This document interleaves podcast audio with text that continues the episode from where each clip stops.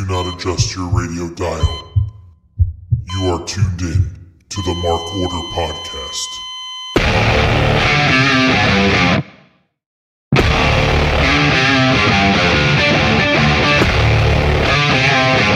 Join the Mark Order.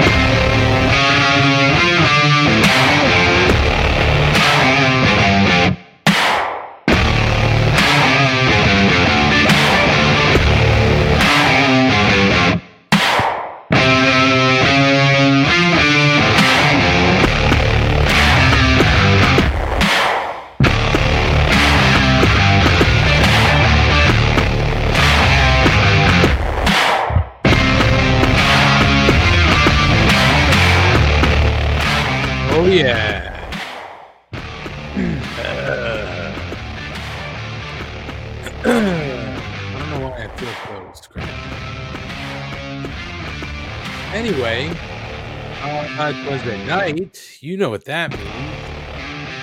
It is time for the Mark Order podcast here on Shining Wizard Network. We got a few things to discuss tonight.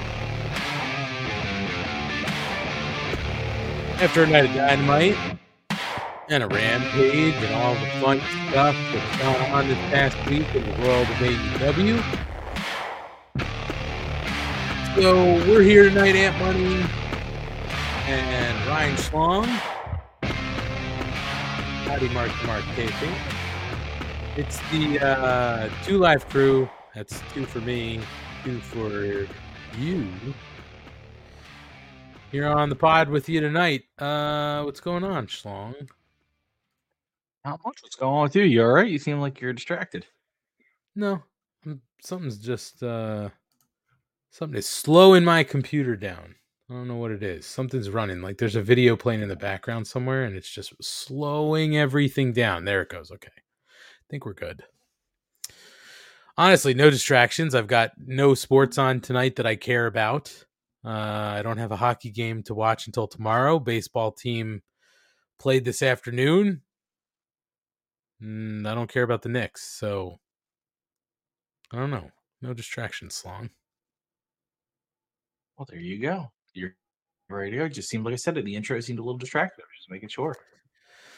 No, I feel I feel fine. No distractions, honestly. Uh evening broadcast.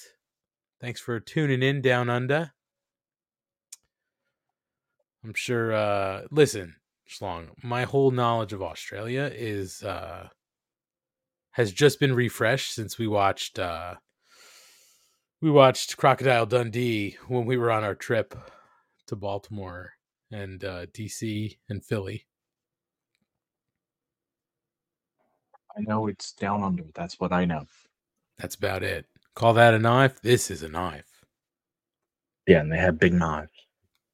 Huge. Um, so what's been going on, Schlong? Anything interesting in your world? Not much. Pretty boring, normal week. I kind of fell asleep right before Dynamite, so I was surprised I even saw the show. Well, uh, I'll say this. Um, it was sort of like a mid episode for me. Um, there was good stuff in it. Don't give me that look. There was definitely good stuff in it. I had good matches. Yeah, but you know what? Maybe it was this. Maybe you're gonna turn me, Mr. Positivity Ryan Schlong. Maybe you're gonna turn me tonight because um maybe it was just the crowd seemed dead. Like the crowd definitely seemed dead tonight, right? Uh yeah, they were a little off. I, I will say that. They they were a little little quiet. Um It was Florida. Maybe they were just all on bath salts. Yeah, I don't I, they're, they're just too worn down with wrestling. They get too much AEW. I guess. I mean, this is Fort Lauderdale. So I don't know. Mm. Well, I enjoyed the show. I thought it was good. We'll talk about it. We've definitely got stuff to talk about. We'll touch on Rampage. I'm sorry, Rompage. Um as uh as that happened Saturday night. Um because of basketball. They're also getting displaced again this week um, with uh, basketball again because fucking TNT. So that also doesn't give me a good feeling, Schlong, if all these Saturday night show rumors are true because the rumors are it's Saturday night, it's two hours, uh, and it's on TNT. So, like, what are they going to do when this shit happens again? They're going to displace it? What displays which? The new show or Rampage? The sa- uh, the Saturday show. Do they have a lot of basketball on Saturday? Like does TNT have a lot of basketball on Saturday? I don't know, but they got the, they got hockey, right? Don't they have hockey now? They do the March Madness tournament. You know, like it just seems like there's still a bunch of stuff that could displace it. Um, Yeah, I mean, I guess it just seems like I'm trying to think if they have a lot of Saturday night sports on TNT because they might not. That might be a dead slot for them. Well, the tw- when this aired on August, uh, April twenty second, Jesus, uh, April twenty second, Rampage was on at ten o'clock. Uh, That's a Saturday at ten o'clock, and it was right after basketball. So that means basketball would have had to start at like seven thirty or eight o'clock. Yeah, I mean, I guess if it's playoffs though, it's like the it's like the Westminster Dog Show back in the day. Yeah, I guess. But I mean, I don't know. I just this whole it just seems weird. Again, there's nothing confirmed, but it's like a lot of heavy reports about that show being Saturday nights on TNT at eight o'clock, right? Or is it six o'clock? Who cares? They It's haven't given the time yet. it still just seems like a bad fucking idea to run anything on TNT right now because it just this time of year it seems like you're just gonna get displaced. Yeah, but it's well, who cares? It's only this time of year. I guess. I guess It's a couple weeks in this time of year because after the first round, you get fewer games as it is. Yeah, I guess, but not not during March Madness. March Madness, you always have a Saturday night until you get to like the Final Four. You know what I mean? Then it's yeah, like but then you then you day. compare your your your show with with the Saturday with March Madness, and I'm sure AEW and TNT would love that. I guess. But then what happens to Rampage, right?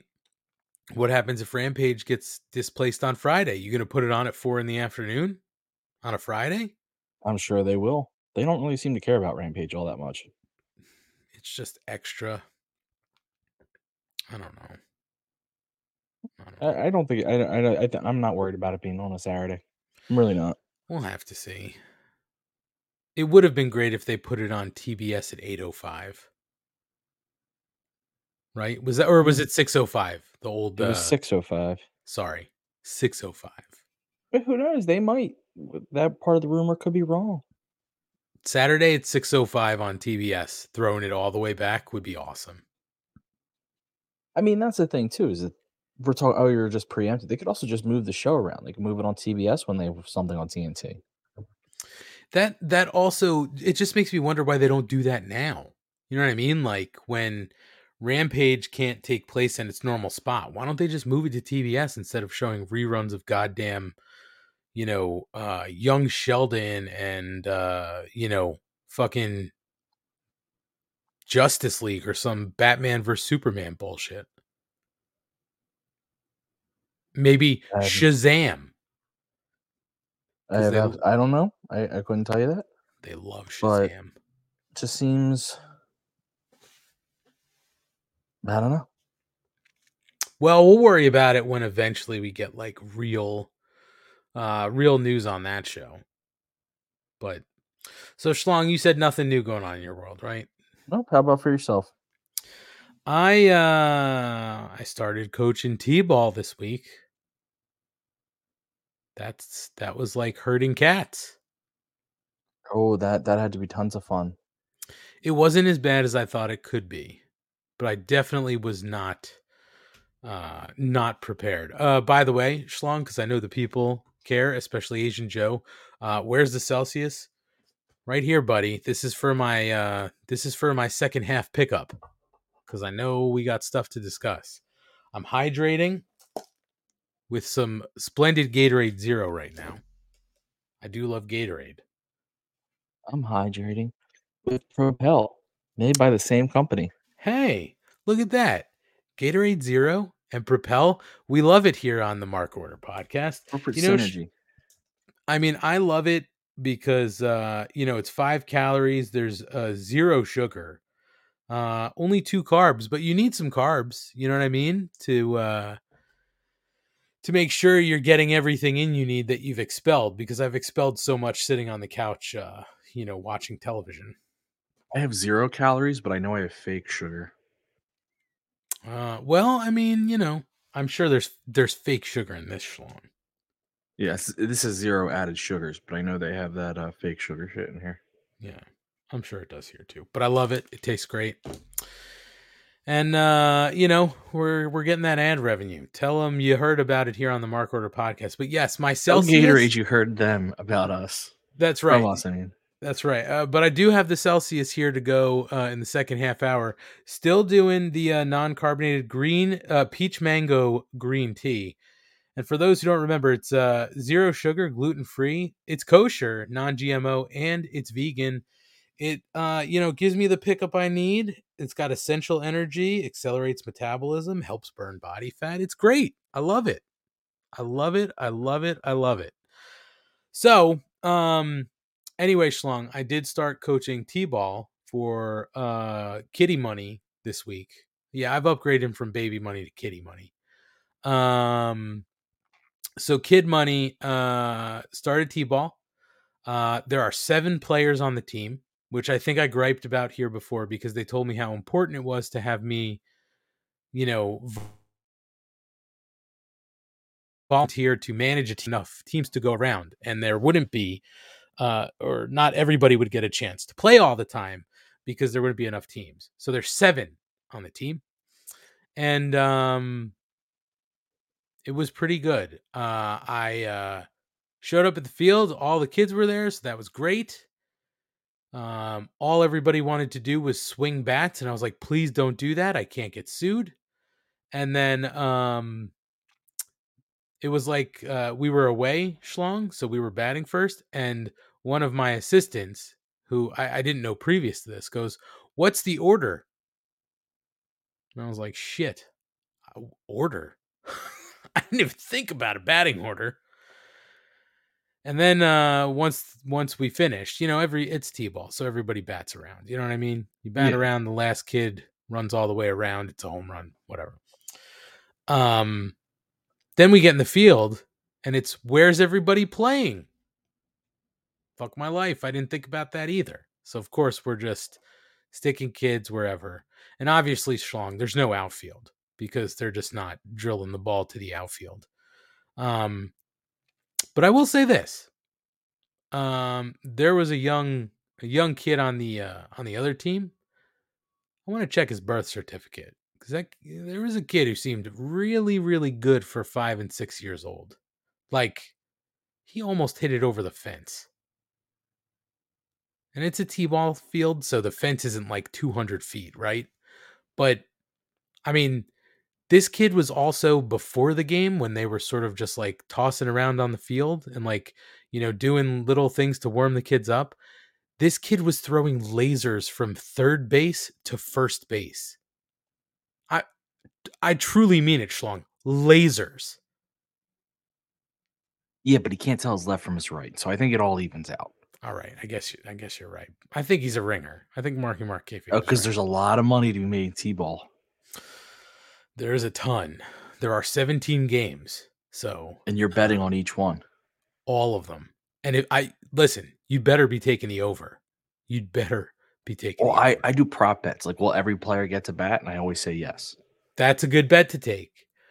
Um, I'll say this though: as the game went on, uh, we did like three innings. As the game went on, um, you know, like kids were sort of getting more used to it. You know, uh, the other thing, Schlong, I'll tell you the most difficult part of the whole thing. After the game, you know, we were in the field last, right? So after the game, I gathered the kids on the pitcher's mound. I was like, everybody did a great job. You know, our first game, you know, we did great. You guys hit great. You guys played the field great. Now let's tell the other team that they did great and they had a you know it was a good game. So let's line up and high five them. And so the lining up part was pretty difficult, which I found weird because they should all be in school, right? So you figure lining up is a regular thing. But uh, we eventually get them in the line, and I grab the other coach and I'm like, "Hey, can we line them up and say good game?" I figured that's something you should do, right? Like I remember doing that as far back as as you know I Yeah. played games. Um, and he seemed like, "Oh, okay, we're gonna we're gonna do that." Um, so he lined them up and they had no concept. There was no concept. We were, uh, and I was like, "Here, just watch what I do." And I walked in front, and I, good game, high five, good game, high five, and that was more difficult than anything else we tried to accomplish on the field on either side. The post game, good game, high fives. They just couldn't do it. That was a difficult concept. They did not understand it. But all in all, it was- they too competitive. They don't want to acknowledge their opponents even exist. That's it. That's it. But all in all, it was a good first game. Hopefully, we'll be better for game two coming up this Saturday. Schlong, there are 17 total games. I can't make half of them because of my work schedule. Did They they know that? They do. I told them I was like, "You guys didn't tell me the schedule. I thought it was all Saturdays. I can't. I work in New York." So, um, Oh, they're not all Saturdays. They're also weeknights. dude, there are weeks where they play a Tuesday and a back-to-back Wednesday and then a Saturday. The last week of games, it's Tuesday, Wednesday, Friday. Yeah. A lot The of games for T-ball. Well, the the other thing, if they get rained out, they don't reschedule. So I guess it's like, you know, Load since they're not re- right, and it looks like this weekend will probably get washed out. They're calling for rain, so uh, that was an interesting point in my week, Schlong. The t-ball experience. I didn't get hit with any bats or any balls, so that was good. I was afraid I was going to get hit with a bat. If you showed up like giant black eye because a bat went across, I, I don't know. I could stop laughing. like Britt Baker, just with a giant black Those eye. kids are brutal, man. They just they just toss those bats around. I was just nervous, man, because all they wanted to do was play with the bats, and I was like, "Oh, please no." Um, uh, you know, just uh, put the bats down. You can't be touching the bats. So, anyway, that's that's my interesting thing of the week. This I got nothing else interesting going on. Just T-ball started up, and I'm gonna miss half the games. Too bad I can't be a player coach. Then you'd really be a ringer. My birth certificate says I'm 12. You'd still be too old. Uh, it's six. Sorry, six. Sorry. There you go. Um. Anyway, so Schlong, why don't we talk a little bit about uh about Rome Page? It was on Saturday night, uh, and there were some good matches. Um, we had Jon Moxley defeating Christopher Daniels, uh, and uh, basically, um, Daniels goes to sleep and Moxley wins. So Mox breaks the hold when the bell rings, and he shakes Daniels' hand after the match in a show of respect. But it honestly was he was disrespectful the whole time. So I don't get. it. Mox is just disrespectful anymore.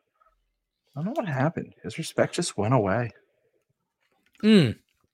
I got an idea. Sorry, I was swallowing my delicious Gatorade Zero Fruit Punch. Um, he de- never got to take his fishing trip. You know what? I think the whole BCC needs to get, just go on a fishing trip. I think it would solve everything. Now, do you think they should go away together, like a retreat, or mm. should they Well- take separate vacations and get back together when they come back? I, at first, I was going to say go to way together like a retreat, but Danielson likely would not like fishing because of his whole vegan thing. So separate vacations. Each needs to just go find themselves. What if Danielson went magnet fishing? Do you know about magnet fishing? You just fish magnets out of the water? Schlong, do you really not know about magnet fishing? No. Okay. It's actually uh it's I guess it's sort of big on TikTok and some of the other social channels, but it is a thing.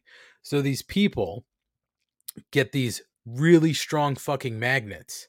They tie it to a rope and they throw it into the water like usually it's over a bridge or around like a populated area, right? Like a big sort of like running water, not just a pond. But they throw it in and then they drag it back like after they sort of feel it hit sort of bottom or hit something. You drag it back and you see if you pull anything magnetic out of the water. Some of the things like you see people, you know, get like a steel-toed boot, you know, or uh, a couple times saw people pull knives out of the out of the body of water. Uh, one time somebody hooked a shopping cart. Danielson would dig that because then he's cleaning up the earth. Mm-hmm. Like Marky Mark says, catch and release. Danielson would be against catch and release. He'd find it cruel. Yeah, no, no, no, no, no. I don't think he wants to inflict any pain on the poor, Yeah. poor the fish. mag- he would do magnet though. I'm with you there. That'd be like cleaning up the water. Right? Okay. Okay. So they go on a group magnet fishing trip. Yeah, I think that's how you could do it. They're cleaning up the earth. They're not, you know, hurting any fish that they can see if that magnet hits a fish on the way down. It's not your fault. But Yeah, anyway, That. Yeah, I'm with you. I like they it. need to take a vacation. Take a vacation. Um, Mark Sterling and Jade Cargill are interviewed backstage. They say Tay, Val- Taya Valkyrie will be uh, disqualified if she uses the Road to Valhalla against Cargill in her TBS title match.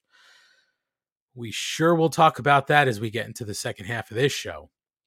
Uh, and then the Hardys, Hook, and Isiah Kassidy come out to the ring. Jeff says he's worked really hard to return to AEW and the crowd sort of chants welcome back to him and he thanks them but says that the smallest thing uh for him to do or, or the smartest thing excuse me for him to do is retire from screwing up oh schlong he swerved all of us and he wants to spend the rest of his career in AEW and uh Matt wants to talk about the firm deletion but he's interrupted by Stoke on the video screen and Stoke wants to know more details about the firm deletion match and Matt says he'll let him know when their time when the time is right. So the firm ambush the baby faces from behind. Ethan Page drops Kassidy with the ego's edge. Big Bill and Lee Moriarty drag him up the ramp, but the Hardys run them down with chairs.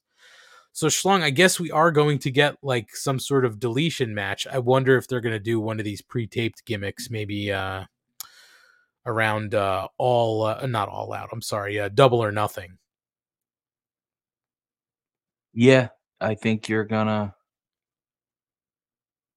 you're gonna get a probably double or nothing. I loved Stoke just look like on the big screen as they're getting beat down with that smile on his face, like he was overlooking it.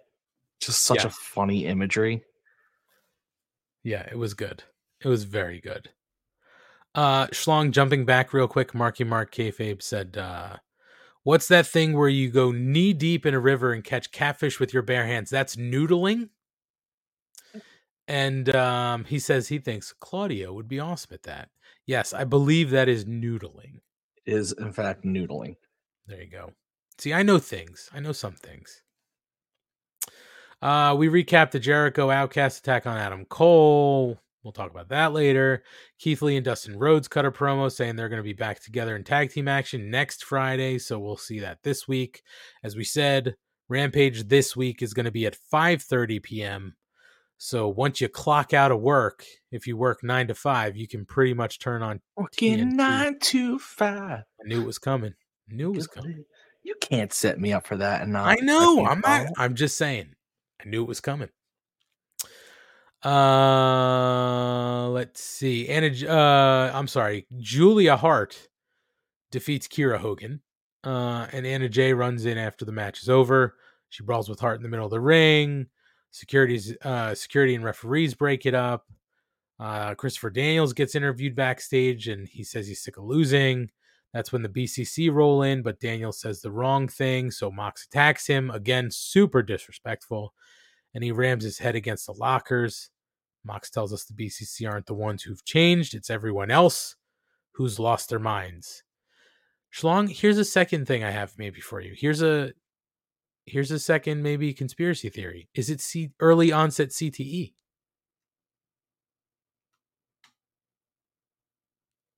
No. Okay. Took you a long time to get to that answer. I wanted to give it proper thought, and really, I just thought it was funny to take a while to just go with the straight no. Okay. Okay. It's fine.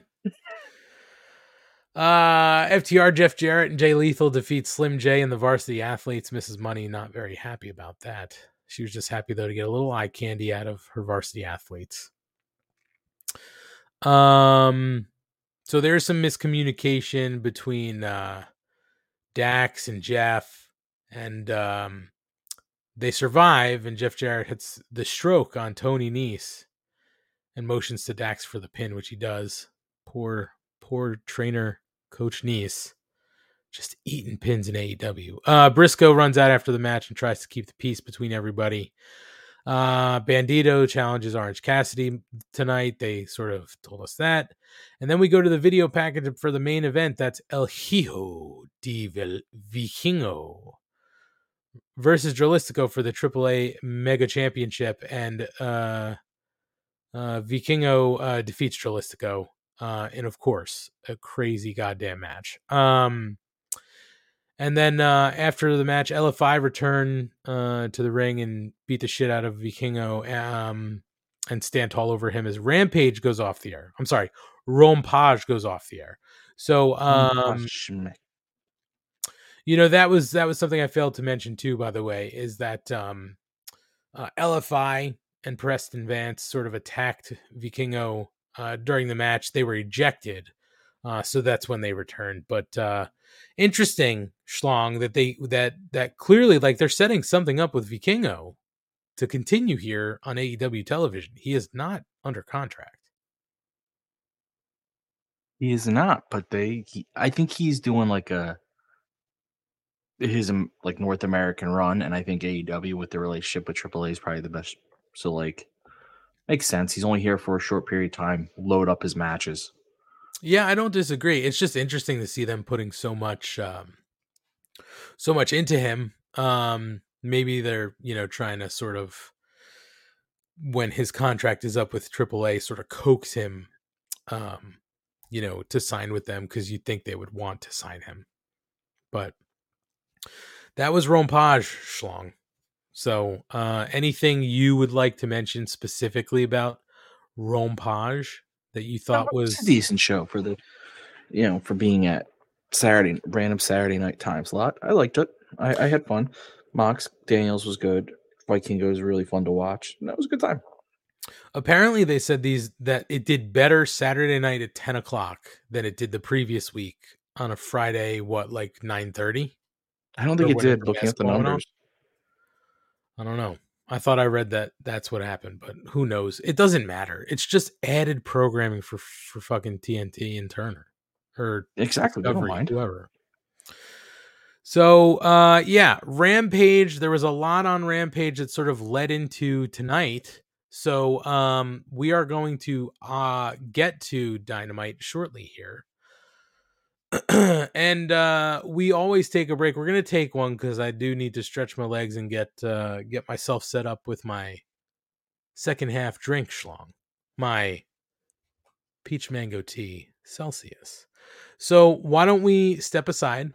We also want to tell everybody about uh, the other great programming here on the Shining Wizards Network, uh, because you know our buddies in the broadcast are checking us out. Uh, Matt, who is uh, here with us sometimes, uh, is part of the Shining Wizards. Uh, Thirty Screams or Less, uh, you know, Radioactive Metal. Uh, all these shows, fantastic shows, and more, part of the Shining Wizards Network. And if you weren't sure about what shows are part of the network, well, listen here, and we'll be right back after this break. Thank each and every one of you for tuning in every Monday night to listen to The Shining Wizards. If you'd like to continue to support us outside of listening, we've got a few ways for you to do that. If you shop at Amazon, go over to amazon.shiningwizards.com, do your shopping as usual, and when you make your purchase, a little bit of that purchase price will go back to support the show. If you like to wear t-shirts, merch.shiningwizards.com will take you to our Pro Wrestling store, where we've got over a dozen great designs from over 11 years of professional wrestling podcasting. You can become a Patreon supporter at patreon.com slash wizardspodcast, where each and every week we call out your name as one of our show producers, and the more you support us, the more things that you're entitled to receive, and believe me, they are fantastic. If you can't support us monetarily, if you don't shop at Amazon, that's absolutely fine. Continue to listen to us wherever you listen to us on the World Wide Web, and make sure you like, rate, review, subscribe, do all that good stuff. Doesn't cost you anything, helps us out, and we can continue to bring you the love fest that is the Shining Wizards. What's up, folks? It's your boy, the Impact Player, Mr. Philly Ray, inviting all of you to check out the Turnbuckle Throwbacks Wrestling Podcast. Join us as we cover all things current in the world of pro wrestling, as well as paying homage to the old school, the squared circle. So listen in and find out why we are the recognized symbol of excellence in sports entertainment broadcasting. Find us on all social media platforms and anywhere you get your podcast from. And as always, we are the proudest members of the Shining Wizards Network and Rant Entertainment Media. Are you tired of being lied to every day by the mainstream media? Do you want to know what's really going on in the world? Do you want to make up your own mind about things and not be told what to think or say? Then listen to Inconclusive Breakdown, a weekly anti PC look at the world of entertainment and current events brought to you without censorship or filters. You can find us everywhere you listen to podcasts, BitChute, and on ShiningWizardsNetwork.com. And also, we're a proud member of the Shining Wizards Network. Got 30 minutes to kill? Come check out 30 Screams or Less, where we review a horror movie in 30 minutes or less. We cover new movies and old ones too. We'll give our honest thoughts on the movie, good or shit, as well as a rating of each one that we watch. New episodes weekly, available on the Shining Wizards Network and wherever you listen to your favorite podcasts. I'm Steve. And I'm Corey. Come check us out at 30 Screams or Less.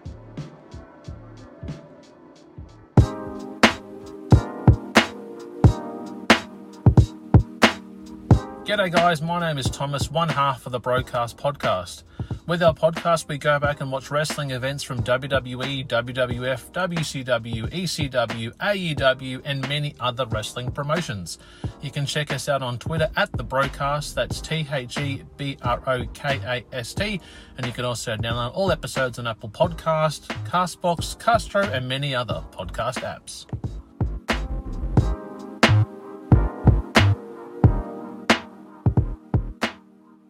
You like your music heavy, then check out Radioactive Metal on the Shining Wizards Network.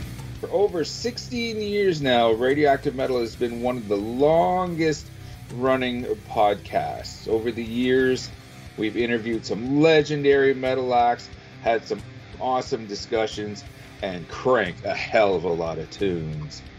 So join your cool Uncle Snowy and his co-host Aaron for the audio mosh pit that is radioactive metal here on the Shining Wizards Network. Well, the action is underway.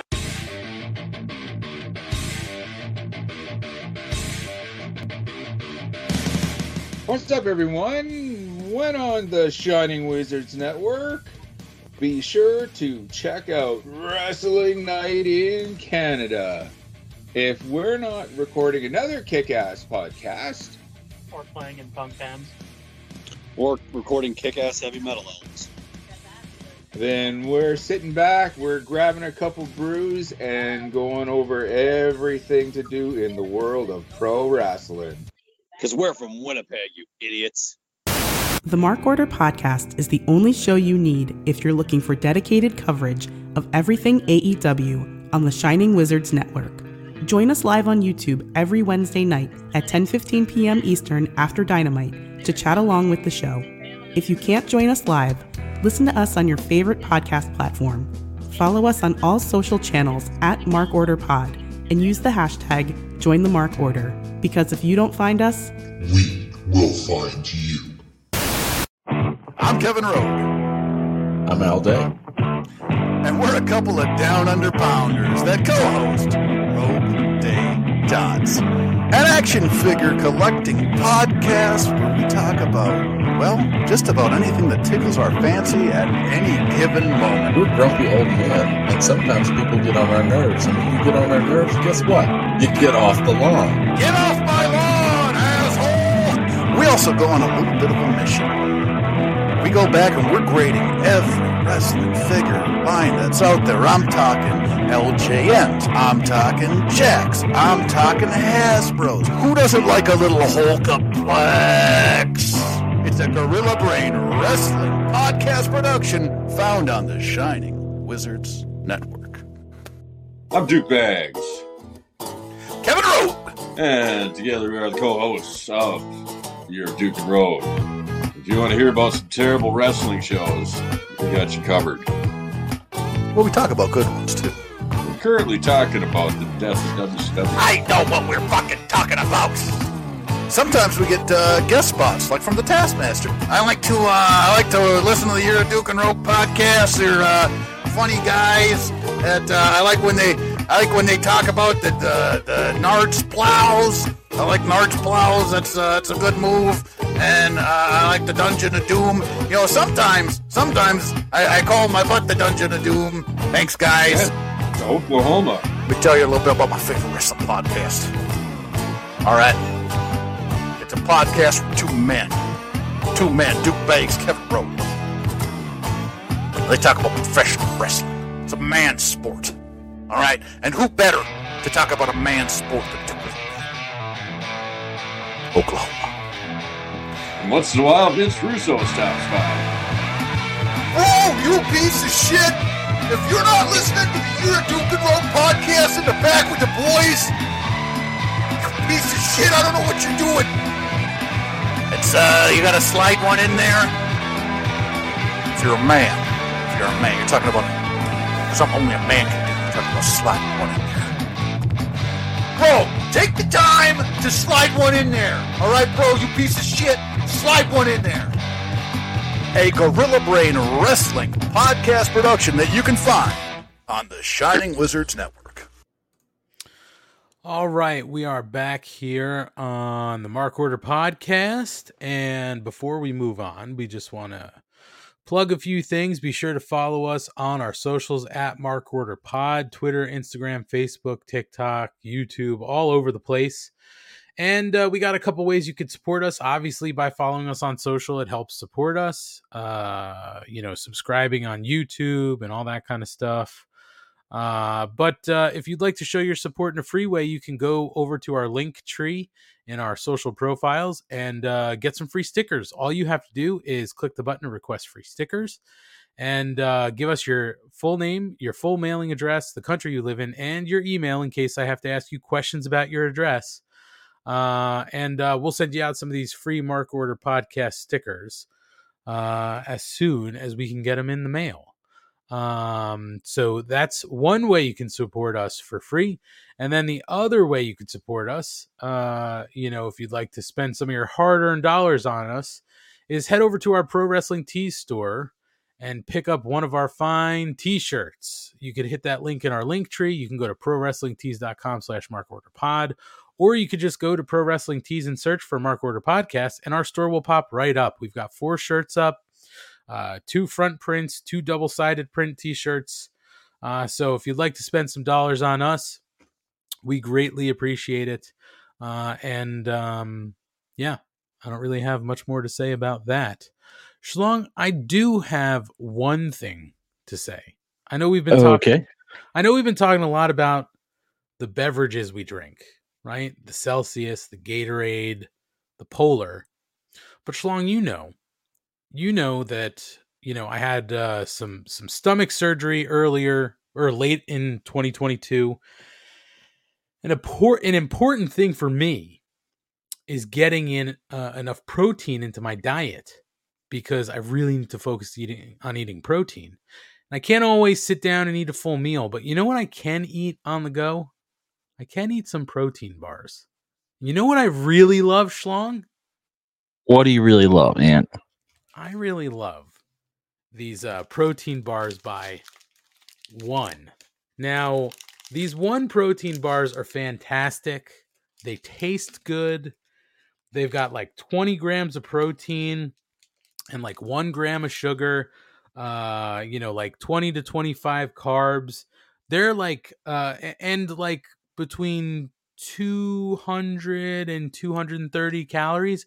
really good for exactly what I need, Schlong. They also come in great flavors like birthday cake, s'mores, chocolate chip cookie, uh, maple glazed donut. Schlong, I fucking love them. And we're not sponsored by them, but if they want to sponsor me, I will continue. I feel like half of what we're doing now is you just figuring out who you can get to sponsor us for things you enjoy. Schlong, I'm trying to get us some ad dollars. Okay, trying to get Yeah, us. we're giving. Why would they pay us when we're giving it away for free?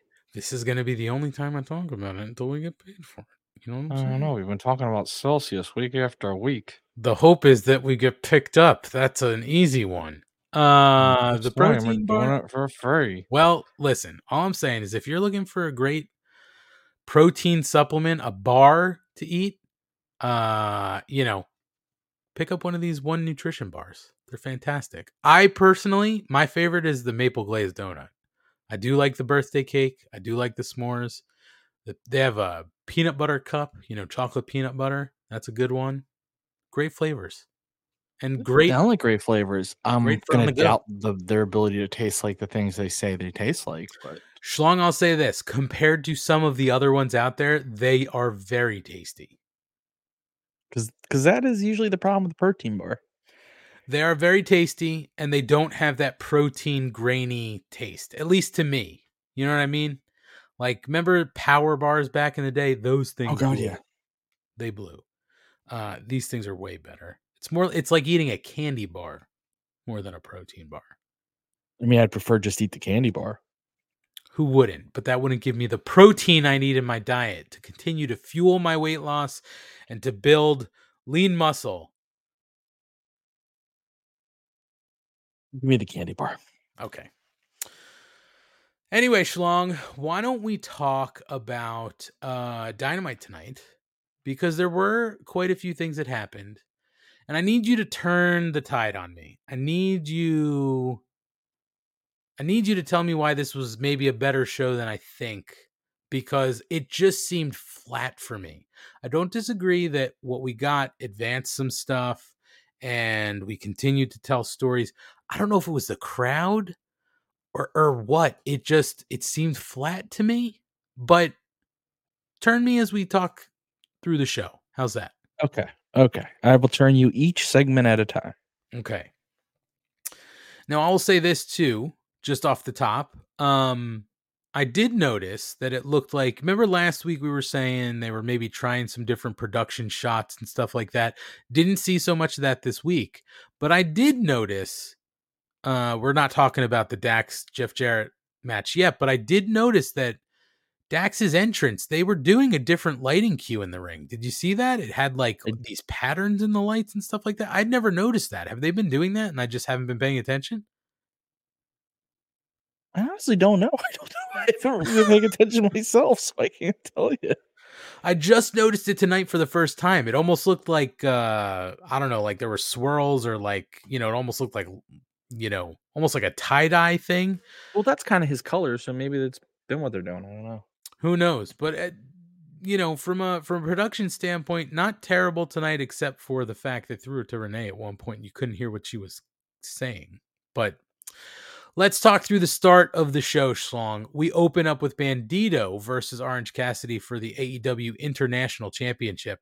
Now, Schlong, to those who maybe don't remember, because it's been a while since we've seen him, Bandito is all elite. I believe what had happened was he was having visa issues, and I think it's all worked out now. And he's here, and we're probably going to be seeing more of him now that they have him back uh, in AEW. Well, I can't believe they wouldn't think he'd have visa issues. He's a bandit. it's true. I mean, th- they're gonna try to keep him away. It's right in his name. He's a bandit. He's a bandito. What is a bandito? It's a bandit. You know, and he wears a mask over his face at all times. So I'm sure if he's trying to enter the country and they said, Sir, you need to remove your mask, he's probably said no. Oh, I'm on my way to rob a bank. Yeah. So they've all got it worked out now though apparently and um and he's here so he had a match here with Orange Cassidy tonight. Now Orange Cassidy uh did uh did retain uh so no change in the title tonight. Post match Orange Cassidy gives Bandito a pair of sunglasses and uh, embraces him before raising his hand. So um, it was very fun to see Bandito with those sunglasses on over his mask. Um, Bandito has my favorite mask, by the way. I agree. I say that every time me and Mrs. Money watch. I say he maybe has the coolest mask because it's that bandit mask covering his whole face. Yeah, it is my favorite mask out of all. Um, but he's great. He's just fantastic in the ring, and it was very good. Uh, you know, I thought it was really great to see him back in the ring, uh, and this was a good match for him. Now, um, I thought there was a chance. I honestly thought there was a chance that they'd make a switch here tonight, and I wouldn't have hated it if there was a switch, because I think it it could be something that would be good to put on Bandito, right? But they didn't make the switch. That's fine. It's still on Orange Cassidy. I'm just interested to sort of see where this championship eventually goes. And that's not going to be the first time you hear me say that tonight because there's another match coming up later. But I didn't hate this match. I thought it was highly entertaining. Uh, and uh, this is not anything that I thought was mid on this card. So, what do you think, Schlong? This was a very good match. Orange Cassidy is a great wrestler. Bandito is a great wrestler slash bandit. It was highly entertaining. I knew Orange Cassidy would win, but there was always a seed seeded doubt in my head that maybe Bandito comes back and takes it. The only reason I doubted Bandito was just because I'm not sure like how much he's going to be around, stuff like that, until I see more consistency.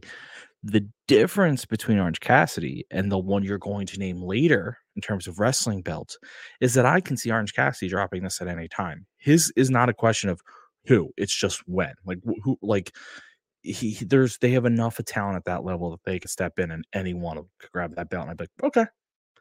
So I don't feel like he's run out of challengers. I don't feel like and he wins differently. Like he's not cheating or doing the same way every time. His matches have different as much as people try to be like, oh, you know, he gets beat up and then he comes back. It's like, no, his matches have different feels. If you watch it, they each tell a Yep. little bit different of a story.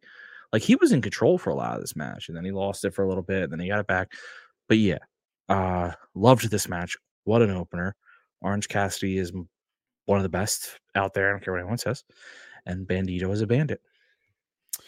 Yeah, I, I agree with everything you said there, Schlong. I I agree. It's not who, it's when they decide to pull it off him, and and that's I think the difference here between this belt and the belt we see later get defended is the fact that essentially like this the list of challengers for this belt is endless right because it's an international title so they can bring people over from New Japan, from AAA, from from anywhere. We've seen them bring in, you know, outside people to challenge for this belt. Um, so I don't I don't hate it. I'm with you. It's just when they decide to to make the move. Um, so yeah, we'll see what happens with Orange Cassidy next. But after this, they go backstage for Renee Paquette interviewing Adam Cole. And this is unfortunately, we couldn't hear any of the lead in. Oh, I'm sorry. Uh, she was interviewing Adam Cole. Thank you. Uh, and um, you couldn't hear what she was saying at the start, but they eventually get the sound going. And Cole says he's going to the ring to call Chris Jericho out tonight and show him exactly the mistake that he's made. And if he doesn't come down, he'll go find him. But Orange Cassidy rolls up and Bandito comes up behind him. And Orange uh, asks Renee if she's there to interview them after this match. And she says, no, she's getting to the bottom of what's going on with Adam Cole. And uh, he, he, wa- thank you. He walks off saying, oh. And Bandito steps up and says, oh. And we go to break. Um, so Schlong, Oh, it's magic. you know. Schlong, this was the point.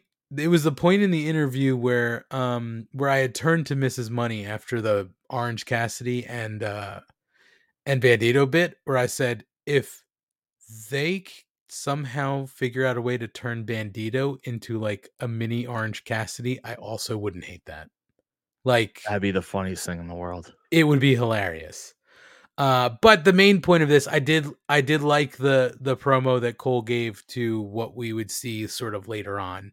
Uh, we're seeing a different side of Adam Cole that we haven't really seen since he's returned. So uh, I did like it. Uh, I don't know if you have anything you want to add here. Not for this. I have things to add later, but not for this. Okay, we'll get to that later. But we get back from commercial, and Darby Allin and Jungle Boy are being interviewed backstage. And Darby says that if Jack believes in the pillar stuff, he'll have his back. And Perry says that they had some harsh words.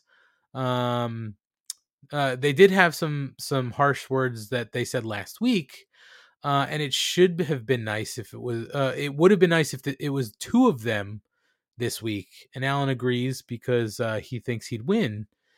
And Darby says he'll see him out there later tonight. So we're leading to that. Basically, the crux, I did a terrible job of explaining that, but basically, the crux schlong was that, you know, Darby says, I shouldn't have been up in the rafters last week. I should have been there to save your ass because the way things went down was was bullshit. And he basically wanted Jack to agree to sort of have his back.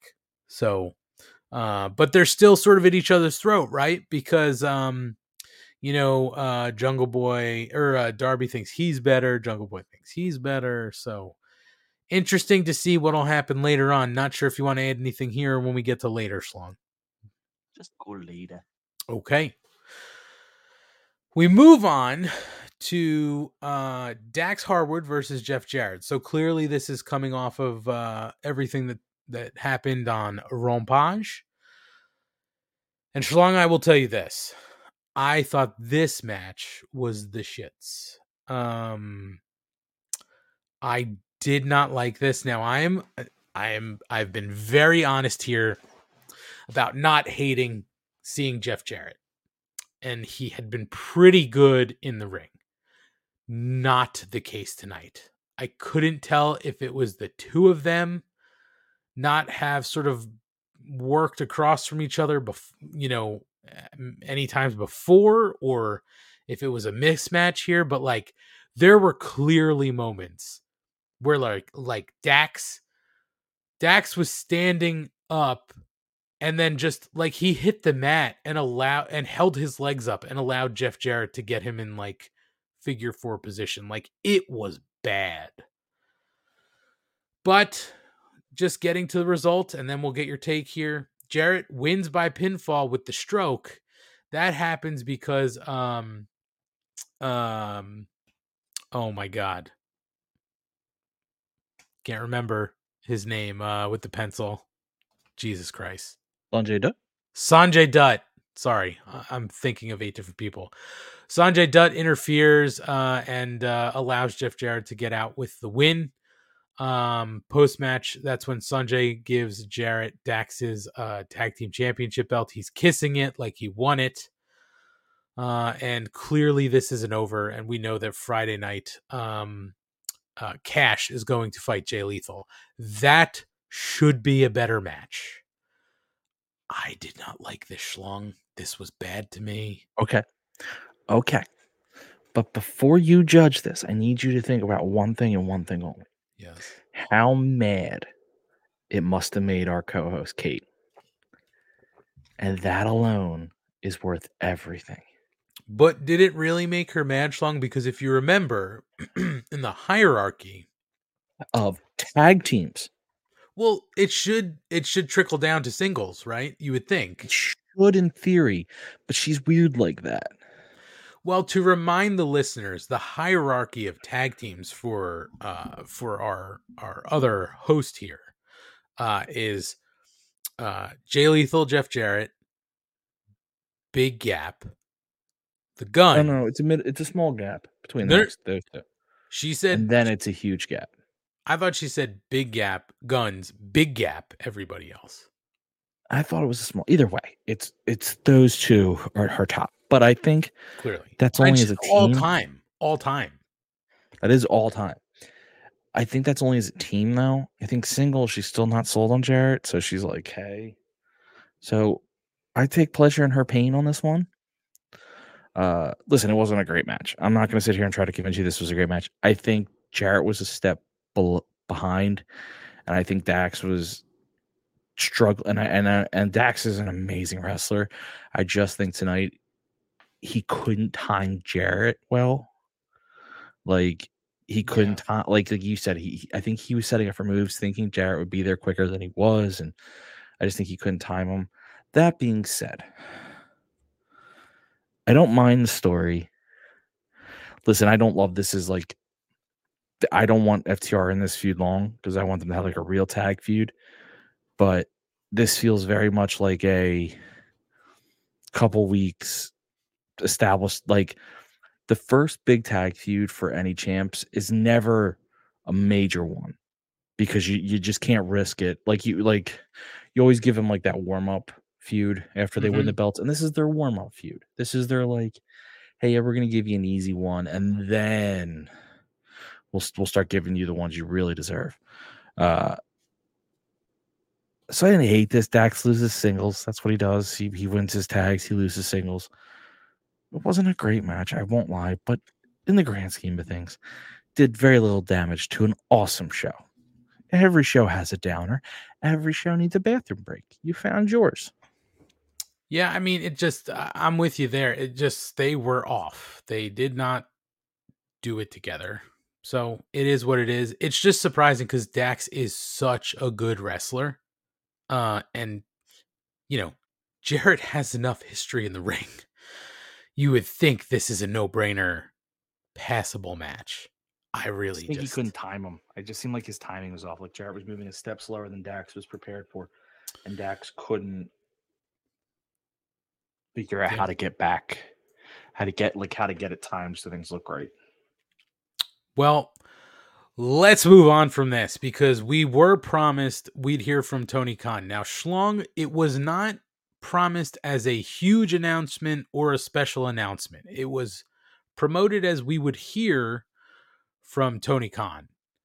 And um uh you know, I didn't mind this announcement because uh of two things. One, what the announcement was, and I'm going to get to that momentarily, and two, because this was a pre-taped sort of uh announcement by him which uh I believe helped out greatly compared to the last special announcement where he was rambling like the cocaine bear. So um so I think that for that reason it worked, but also they didn't call this a huge sort of grand uh special announcement or huge announcement. It was just we're going to hear from Tony. And I liked it because he let us know that the Owen Hart Cup is going to be returning to AEW. Now for those who maybe don't remember, AEW started their partnership with Dr. Uh, Martha Hart and the Owen Hart Foundation last year. The Owen Cups um uh, the Owen Cup uh, belts uh, and the cup itself were awarded to Dr. Britt Baker, uh, DMD, and uh, Adam Cole for winning the women's and men's tournament. And this is going to be the second edition, uh, and it's going to kick off with an opening ceremony at Double or Nothing on May 28th. And then matches are going to take place during AEW's summer tour of uh, Owen Hart's native Canada. Uh, and that's also going to include matches at uh, the AEW and New Japan Pro Wrestling Forbidden Door in Toronto. Um, and uh, what was cool is that uh, Tony Khan reminded us that it uh, honors Owen Hart's connections to New Japan because he had an IWGP title. Um, he also announced that the finals of the respective tournaments are going to happen in Owen Hart's hometown of Calgary when AEW debuts there on July 15th. Uh, that, by the way, for those who aren't looking at a calendar, if you fast forward to July, July 15th, Schlong, Saturday. Saturday, Saturday, Saturday, Saturday, Saturday, Saturday. So, looks like if they're doing a Saturday show, mm, if that's the first one, that's a, a nice hook for it. But um, it is cool that uh, to me, it is cool that um, this is happening through Canada, right? Um, it makes sense, and I think it's a nice announcement. It's not a huge announcement. It's not a special announcement. We were just going to hear from Tony Khan, so I wasn't 100% sure what we were going to hear. This wasn't like, you know, earth shattering news, but it is for me cool, especially cool, I think, to the fans in Canada to have that sort of specially announced that it's going to take place again. It's going to be basically happening throughout Canada as they spend their summer there. Um, and it's going to end uh, in uh, in Calgary. So, um, so what did you think about this, Schlong? Uh, from the presentation through the actual announcement? I mean, it was better, like you said, it was better than the last one where he looked really bugged out and just did not come off well.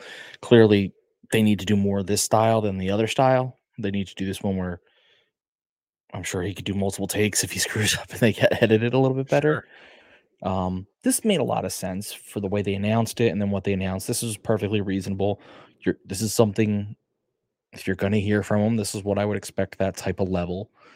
Uh, and I'm glad the tournament's coming back. I'm glad they're making a big deal of it again. And in Canada, it's going to be a big deal. So, like, I expect a little more pomp and circumstance this time around than last year because of the Canadian thing. I think you're going to see more family, not family. Well, like, yeah, Martha. I, I think you'll just see a little bit more of like the the extended stuff involved. So I'm looking, I'm really looking forward to it. I think this is going to be a lot of good, lot of fun, and maybe it'll be on that Saturday show. You know what? What is also interesting to sort of think ahead to Schlong. Now, I don't, I don't know anything about what Bret Hart's got going on, right? Like if Bret Hart, I believe, maybe under a Legends contract with the WWE, uh, maybe not. Who knows? Uh, but it would be cool if they could find a way to maybe have Bret Hart there in Calgary for the final um, to help, you know, award the cup or the belts to the winners. To me, that would be like just such a cool thing to have, right? To sort of wrap this up for the second year. Again, I don't know what Bret Hart's status is, and I'm not doing the research right now. But um but to me that would be just a nice little cherry on top, you know what I mean? Yeah, he uh that'd be great. I don't think he can, but I that would be really cool. Uh, he can go up and tell the young bucks how he hates that they slap their legs. So that'd be really that'd be really fun. That would be great. Well, not if it's on a Saturday show where they may not be there. That's that's true. All right, Schlong, moving on. Wardlow. We heard we we had known we were going to hear from Wardlow, but Wardlow is apparently in action tonight versus uh, one of the local talents. Now, Schlong, I'm gonna I'm going to uh, sort of take a sidestep here for a moment because there was a comment made made by Mrs. Money this is going to lead to something also that I'm going to mention after as we work through this. Schlong, Mrs. Money did say to me that she, Wardlow could get it, right? She's into Wardlow, but not without his little, uh, you know, uh, samurai ponytail. Doesn't like the haircut. Really? I prefer the haircut. That's just me.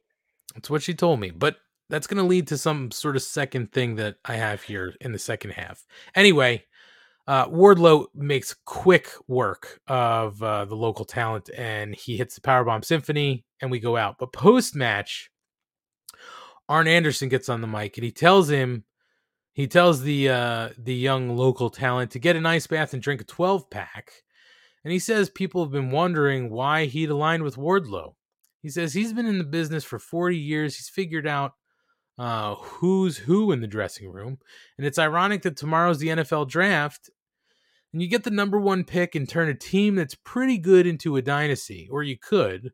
And Wardlow is AEW's dynasty. Wardlow has a future unlike anyone in the back, and he could put AEW on his shoulders and carry the company into the next millennium. But Arn tells him if uh, you know there's there's some stuff he's gonna have to agree with. Sometimes you're gonna have to pull an eye out wrench uh wrench a thumb or or bite a thumb off or crack a man over the head with a chair. Well, that's when Christian Cage and Luchasaurus come out. So I'm going to pause there real quick. Well, actually, they come down to ringside while Cage's music is playing. There's no confrontation, but a stare down. Luchasaurus doesn't necessarily want to leave when Cage goes to leave. So there's still this will they, won't they thing going on. Schlong, I also want to pause here real quick because Mrs. Money also made another comment. We all know that she has a thing for Christian Cage. Um, but she said she's not really into the the turtleneck and suede jacket thing anymore. She doesn't like the color of the jacket. So Schlong, that's when something hit my brain, and I'm going to put it here. I'll put it here out on the air. I'm thinking and maybe people can let us know if they think this would be a fun idea. But I pitched an idea to Mrs. Money. And Schlong, you tell me if you think this would be a good idea. Um, I pitched some bonus shows that we could do here. And basically, I would spend an hour per bonus show with Mrs. Money to do an AEW roster review. Because we've spent some time here, Schlong, where we've talked about who's on the A squad, who's on the A boyfriend squad, who's on the B squad, who's on the C squad. We've never really kept track of it according to the roster. They do have a roster page up now on AEW, you know, the, on all Elite Wrestling's website. So Schlong, I'm thinking about doing some bonus shows, an hour with Mrs. Listen, Money. I, I, I don't. I want to watch that. I don't want to be on it. I want to watch that as a No, no, no. Yes, that's it. Would be me and Mrs. Money. I will say, so far, I'd be a Going little through the worried if I roster. were you. Mhm. Mrs. Money's taste seemed to be very fickle. I Suddenly, she's out on Christian. Schlong, I can't I can't get a bead on her taste. That's the problem. Cuz sometimes it's big meaty men and other times like this enhancement talent tonight, she was like, "Oh, he's he's cute. He's got a nice bod." I'm like, Do we know who he was?" Wayfish. No, I have no idea who it was. But he was Wayfish. He's Wayfish. And that's the other thing because sometimes it's big burly dudes. Sometimes it's wayfish sort of uh, heroin chic dudes. Sometimes they're gothy. Sometimes they're older. I can't get a goddamn I can't get a read on it. But so that's she's like, why I'm out on Christian because he's wearing the wrong colors. Like that's very fickle to me. Listen, I don't know why. I can't give a run. That's why I'm thinking we have to. Oh my God, Schlong might hit it out of the park with a title. The many men of Holy Mrs. Money. Oh my God, Schlong! I'm you really nailed it. She, she has to do the show now. Schlong, I'm going to tell you something. She was into the idea. She was into the idea, and I told her it just would be an hour, and she was like, "Okay." But I said, "But it would be like multiple episodes because we can't get through the whole roster in one show. We're going to stop. We're going to talk." I think we should do it. I, I think so too. Anybody listening, if you think that's a good idea, please let us know. Uh, i- i- when this goes up in podcast form, we usually have like a we usually have something up like it says, "What did you think of this show?" Please let us know if you think that's a good idea. Maybe we'll put a poll up there too, like with the with the um with the podcast form. Leave a comment on uh on the YouTube, whatever. I think it's gonna happen. So anyway, Schlong. Um, what did you? Yeah, a, a few, a few yeses. All right, we'll take it. Um, so Schlong, uh, jumping back to the the actual show, what did you think about this weird promo from Arn Anderson talking about gouging eyes and biting off thumbs, uh, and this whole thing with Christian Cage? Arn Anderson has entered the stage of old man where he just starts rambling, but somehow it's still it's even scarier now because you're like, why is his mind going here? Like he must have really gouged eyes and chewed off thumbs because he's so old. He like how could he just think of that?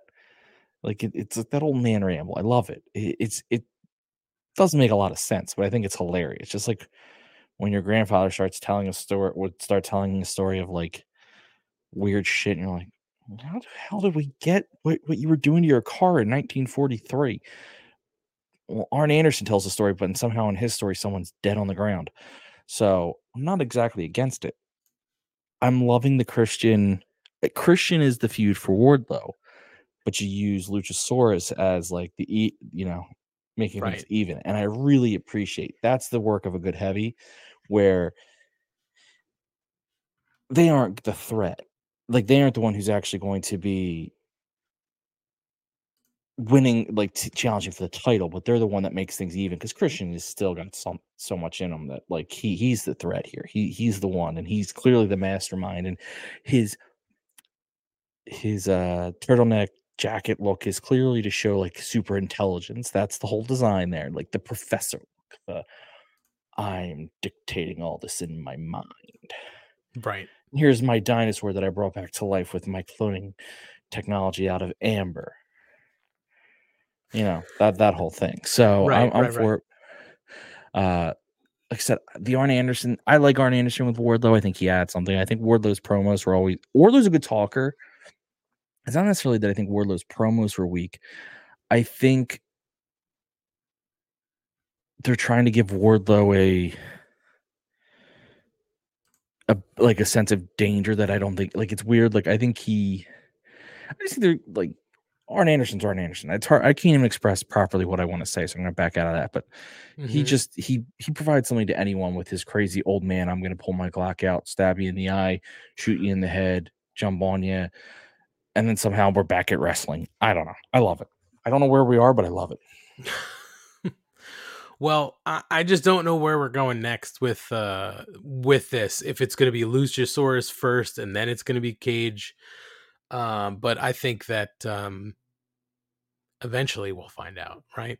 So, uh, hey Schlong, by the way, like I have mentioned that people could leave comments on um comments on the on the podcast episodes, like on Spotify and stuff. Uh, I should just mention a couple weeks ago, I forgot to bring this up last week because we were talking with Matt. Um, episode 107, another whirlwind episode. Uh, we did a poll asking people uh, on Spotify. We did it asking people what they thought of Keith Lee's new silver look. Did you love it? Did you hate it? Or do you not understand it? Um, there were only three votes because I don't, you know, people probably don't know we're going to start doing polls on the Spotify, but I'm gonna be honest, um, I didn't know we were doing polls on the Spotify. So there you go. I just tried it and we're going to keep doing it. We'll try to add polls to the episodes. But um two people said that they love it. One people doesn't don't uh said I don't understand it. Also, the reason I bring this up is because usually we have a Q&A that goes up on the episodes. It stays there and we don't really change it. It's just tell us what you thought about this episode pretty much. Like what did you think? or um like we asked people what they thought about the watch along format on the bonus episode we did for battle of the belt uh I, I got one response uh from last week's episode the post road trip dynamite uh now i don't know if this person actually knew and i'm not going to say their name but i don't know if they actually knew they know matt but their comment was who the hell is this matt guy seriously get him the fuck out of here d-bag I have a feeling they know him. I don't think you would. even I would like to think they don't. Okay. Yeah, I like to think they do. I don't want Matt getting shit on by people that don't know him. I only like it if people know him. I think Matt is like um and I don't mean to keep derailing us, but I uh I uh I like to think that those types of things help Matt almost like uh the emperor in uh Star Wars. He Uh, needs the hatred yeah. to fuel. Give me your hate. Feel it. I have a feeling that Matt loves that. I mean, Matt won't. Matt won't give a fuck, which is the funny thing. Exactly. He, he just doesn't. But If anything, he'll thrive on it. You know he oh, will. he will. They'll just start showing up more. So All right, let's go- More hate comments. And you know what? You got to tune in to see if Matt's going to pop in, especially if you hate him, right? You got to hear what he's going to say next. So, I mean, Schlong, we don't jump. even know when he's gonna pop in. No, it's very true. We don't. Uh, all right, let's jump back in here. Um, Renee Paquette is backstage with Sammy Guevara. Now, Schlong, I will tell you this before I even get to what happens here. I fucking loved this so much. So, uh, Renee is interviewing Sammy, and MJF comes in to tell him it's his big night, and he gives him a kiss on the forehead. And Sammy kisses Max on the forehead and tells him, No, no, no, it's our big night. And they complain about everybody complaining about them. You know, the people saying that Sammy's getting the payday uh, and uh, that MJF and him are sort of sullying the purity of the sport. But they say they don't care and they laugh in Renee's face. Um, and Guevara tells us that uh, you know he's got a big fat check and Max gets to keep his reign of terror rolling. But Guevara says that uh, he has a present for MJF. It's a matching vest, and he puts it on Friedman. And Max says, "Hey, buddy, I got you a gift, and it's a matching Burberry scarf." And also here, MJF mentioned like, "What do you idiots think? I really want a four way? No way. I'm not doing. You know, I'm not doing a four way. That's why I did this whole thing and Tony Khan. Blah blah blah." Well, they hug cheek to cheek, and we go to break. So we're clearly building up to this match that's going to happen next. Um, but Schlong, I fucking loved this, and I love something that happens later maybe even more. But I loved this in this show. The whole thing with MJF and sort of courting Sammy to get his way. I I think this is just a great a great sort of arc arch to this story. This was incredible. This was. I mean, this was incredible. I have no other way of saying it. This was a whole. Um, a whole lot of fun. The matching vet, the vest, and then the scarf, and the the kiss on the forehead from each. Like, I this is such stupid shit, and I love it. Did you, Like, by the way, what- notice? Uh, I'm sorry, I didn't mean to. Did you notice in MJF's? They they didn't call it out, but you could see it when he put the vest on. The lining was the Burberry plaid. I didn't catch that. That's amazing. Pretty sure. This this is like.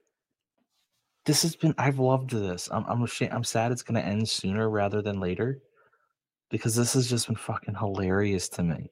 This this weird friendship based off money. The fact that that Max is gonna pay Sammy a shitload of, load of money to just lay down, which is such a good thing on Max's character of being like, "Oh, I'm better than you, and I could beat you in the ring," but also I just don't feel like it. So here's money. Yeah, like that is such a good character trait. So, oh yeah, I was I was cracking up when I watched this. It was so good, and um, Pedro uh, is confirming. Yes, the lining was Burberry. Um, so yeah, I love this. Uh, we're gonna talk a little bit more about their friendship as we sort of move on here. But uh, Schlong, they go to commercial. When they get back, your guy RJ City's backstage, but unfortunately, Jon Moxley clobbers him in the face. And he gets on the mic as Claudio and Wheeler Yuta come up behind him. And he says, Tonight's a big night for Blackpool Combat Club, and they have some scars to leave. So a little bit of foreshadowing. But Schlong, I just wanted to see if you're okay because your boy RJ City just We should all got be in mourning over what happened to RJ City. It was his It's big moment. It's uncalled for. Hmm. He deserves retribution. I wonder if this is going to be lead to his first AEW match in some fashion, which is obviously just going to be a beatdown beyond belief. But I'm just wondering if it's like his first dark or whatever match. Schlong, I want to know how you feel about this. Uh, Marky Mark Kayfabe says he deserved it.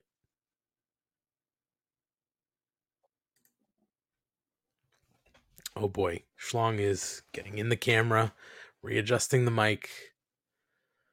Who the hell do you think you are? This man, on a weekly basis, provides us at least half hour of beautiful free entertainment. And this, after years and years of blood, sweat, and tears into this wrestling business, just for you people, and so that he can put food on his plate. And this is how you treat him. This is what you do. He deserved it. What did he deserve? That he stood in there to talk, and he didn't even get to talk. What did he do to earn it? Oh, because Renee and him don't get along. Renee has been nothing but rude to RJ since he, she arrived. He was there first. He was their leading news person, and she decided to step in and, and take over. And that is disrespectful to the man that is RJ. He has done more for this company than Renee ever will. He is a legend. Well, Schlong, that sort of feeds in. Pedro says he believes that Renee sent the attack. Are you along the same line of uh, conspiracy theory? Oh, she 100%. She's jealous of RJ City. They're both she Canadians, knows right? She can't get. She's evil Canadian. Oh boy. She knows that she doesn't have anywhere near the talent level of RJ City. That he is so far above her. He's above everyone. Like that's not even a knock on Renee. He's just that much better than everyone else. The best interviewer in the game. Well, Gordon Post says he thinks Renee does it better. Maybe. I just what is going on with our chat tonight? They're just all wrong. Well, and I, and I Jesse Ozog does, he's on your side, I think. He says, Who cold cocks a Canadian? What a hoser. that's Jesse gets it. What a hoser. But just know. Schlong, just know. Marky Mark Kayfabe says you got heat. Well, if you're a fan of Renee and, and Moxley, you're gonna cold cock me out of nowhere. I'm not a fan of that. I'm a man of honor, of integrity, of respect. Well, Marky Mark feels like Renee's a star and RJ City's a nobody compared to Renee. Renee is clinging onto the coattails of RJ City. Wow. Schlong. I- mean, I didn't mean to make you so so heated. You are white you hot. didn't do it. It was the kayfabe one Mm, a- and Mr. Post. maybe it's just kayfabe. Uh, Mr. Post had some some some some anger there too. Well, not not to- not Gordon. He he's never living the fabe, but maybe Marky Mark is. I don't know. Keep my head on a swivel is what Marky Mark is saying. I'm hiring security. That's it. Well, Schlong, just be on the lookout, okay? Bolo. I'm hiring. I'm hiring. I'm hiring security. I hear the Acolyte Protection Agency is still still out for hire. Ooh, Uh, I would put them on on on- my payroll. I'll be fine. And I and then I'll hire security for RJ City because the man deserves it. it's a good call. Good call. Schlong, we do after that um devastating segment, we do get our uh pillars uh tournament final match between Darby Allin and Sammy Guevara. This is to see who will face uh MJF at uh double or nothing for the AEW World Championship. And thankfully, MJF is on commentary for this one. He's eating his pickles. They are limited edition uh, MJF pickles. Now, I didn't do any research into this schlong because I got into something else as I was sitting watching the show. But um, if there are MJF limited edition pickles, I would certainly try them because they're probably better than all the other ones out there, and they know it. So, um, anyway, um, going through this, um, this was a highly entertaining match. Um, a table does get pulled out. Uh, oh, Jesse Ozog says they go on sale at 9 a.m. tomorrow. Holy moly. I have to get some. I definitely, I've still got a bottle of a little bit of the bubbly schlong, so I'll get a, a thing of pickles. We can have some bubbly and some pickles. Ooh, I do like bubbly and pickles. Um, so uh this was a highly entertaining match for me. Again, I think we've spoken about this numerous times.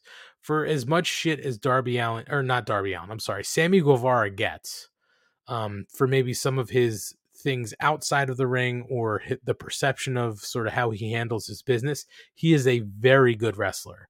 Um a table does get pulled out during this match.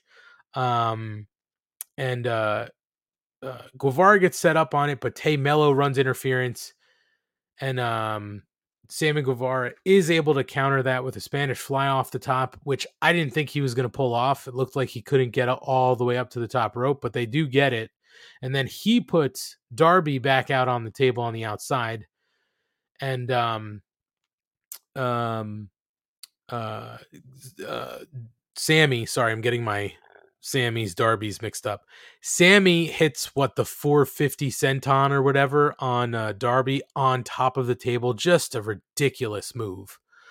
Um, so uh, he beats a Darby beats a count out, and now MJF gets up from commentary to head ringside. Um, uh, Tay uh, Tay Melo is running interference with the ref. MJF tosses Darby's skateboard uh, to him to Darby in the ring, and that's when uh, Sammy hits the the mat hard. The referee turns around, and he sees uh, Sammy on the the mat holding his head. Darby's holding a skateboard, and Paul Turner falls for it. He rings for the bell, uh, and Sammy wins by DQ with um, what I guess some are calling an Eddie Guerrero special to become the number one contender for the AEW World Championship. Um, there is some other stuff we'll get into, Schlong. Let's pause here and just talk a little bit about the match. Here's the one wrestle logic thing I don't get. Turner allows the table, but the skateboard is too much. So I've I've come to realize in pro wrestling anymore, and this isn't just AEW, this seems to be across the board. Tables are no longer considered foreign objects. They are you're allowed to put your person through a table and it's not considered disqualification. If you use an outside weapon, such as a chair or a skateboard, that is when you enter the foreign object territory. This is what I have discovered in in wrestling now is that that's uh, because I've I've had the same question. Like I've never I don't remember like when I was when we were growing up, I don't remember tables being able to be used like this in every match, but it, literally in both companies, you use a table, it's okay. I could see kind of the logic to it in the sense of like it's a structure, it's existing. You're not actually like it, it it's very flimsy logic, but I, I I don't understand how ref ever falls for this trick. And listen, I, I get it. Like I'm I it is such an old school wrestling move. I know it's the Eddie Guerrero special. I think it was done before him even. Like it is a very old school wrestling trick. I love that. And I'm not actually criticizing the move or it being used or its successfulness. I am 100% in universe in kayfabe questioning how ref is ever stupid enough to fall for this. You like you got a bad guy and he's on the ground and you didn't see him get hit and you know he has people out there handing him things. Like you don't think that they would set this up. But refs are notoriously dumb. I think there's an intelligence test and i think you have to score under a certain percentage to be a referee. That is what i have d- deducted because they the calls they make this has been happening for years and, th- and this guy just didn't even say it. like Oh, I didn't hear the skateboard make contact. I didn't see it get swung. I know that there's outside interference for the other guy, but I'm still going to call this a DQ because that's what I do. Uh, blah, blah, blah, blah. This doesn't make sense to me. I know. It's just such weird wrestle logic. You know what I mean? Like, tables are cool, chairs are cool, skateboard, whoa, way too far. Well, chairs aren't cool either, though. If he had a chair, he would have been. Well, now wait, because it, it depends, right? Is he using the table inside the ring or outside of the ring? Because sometimes chairs outside of the ring passable, but you put Not if you hit him. You can. I think you can land, throw him into him, but I don't think you can hit him with it. just it's still weird, right? Like it's, it's very. We uh, we have entered, and and it's, again, this isn't just AEW. Like I've even noticed Yeah. it with WWE. We have entered like ECW logic, I'm sorry, what logic? WWE ECW logic, Oh, okay, I know that one. Yep. and Th- that's by the way, that's the roots of true hardcore wrestling. yes, Okay. and, and while the best wrestling we've ever seen, it had notoriously poor logic. Like the rules were just all over the place. You never actually knew what the rules were for, at any given time. Sure. And we've kind of entered into that in all in all of wrestling. And for the most part, I enjoy it because it just allows for a lot of crazy shit to happen in matches. And I'm like, whatever. The more fun, the better. But every now and again, I'm like, huh? And this is one of those. The table thing has always bothered me. But I've come to accept that somewhere down the line, the the, the refs of the world got together and said, I don't feel like DQing people for tables anymore. We'll just let that go. Right. And they just let it go. Even though they go out of the ring and check on the talent. Uh, well, they gotta make sure they're okay. I mean, if, I guess. if they're hurt, Well, it is it is a, a rare thing. They don't do a lot of DQs in AEW. So this was a, a rare DQ win for Sammy. So after the match, oh, by the way, Schlong, other than that, match was entertaining, right? Like these guys can match. Yeah. So far, by the way, if you were keeping track of this dynamite, the only thing you didn't like so far was the Jeff Jarrett Dax match. Yeah, I guess you're right. It just seems so flat. Maybe that's why I'm like Just being tricked. All right, you're st- you're just swaying me. You're swaying me. You're swaying me. Uh, just keep going. You're swaying me.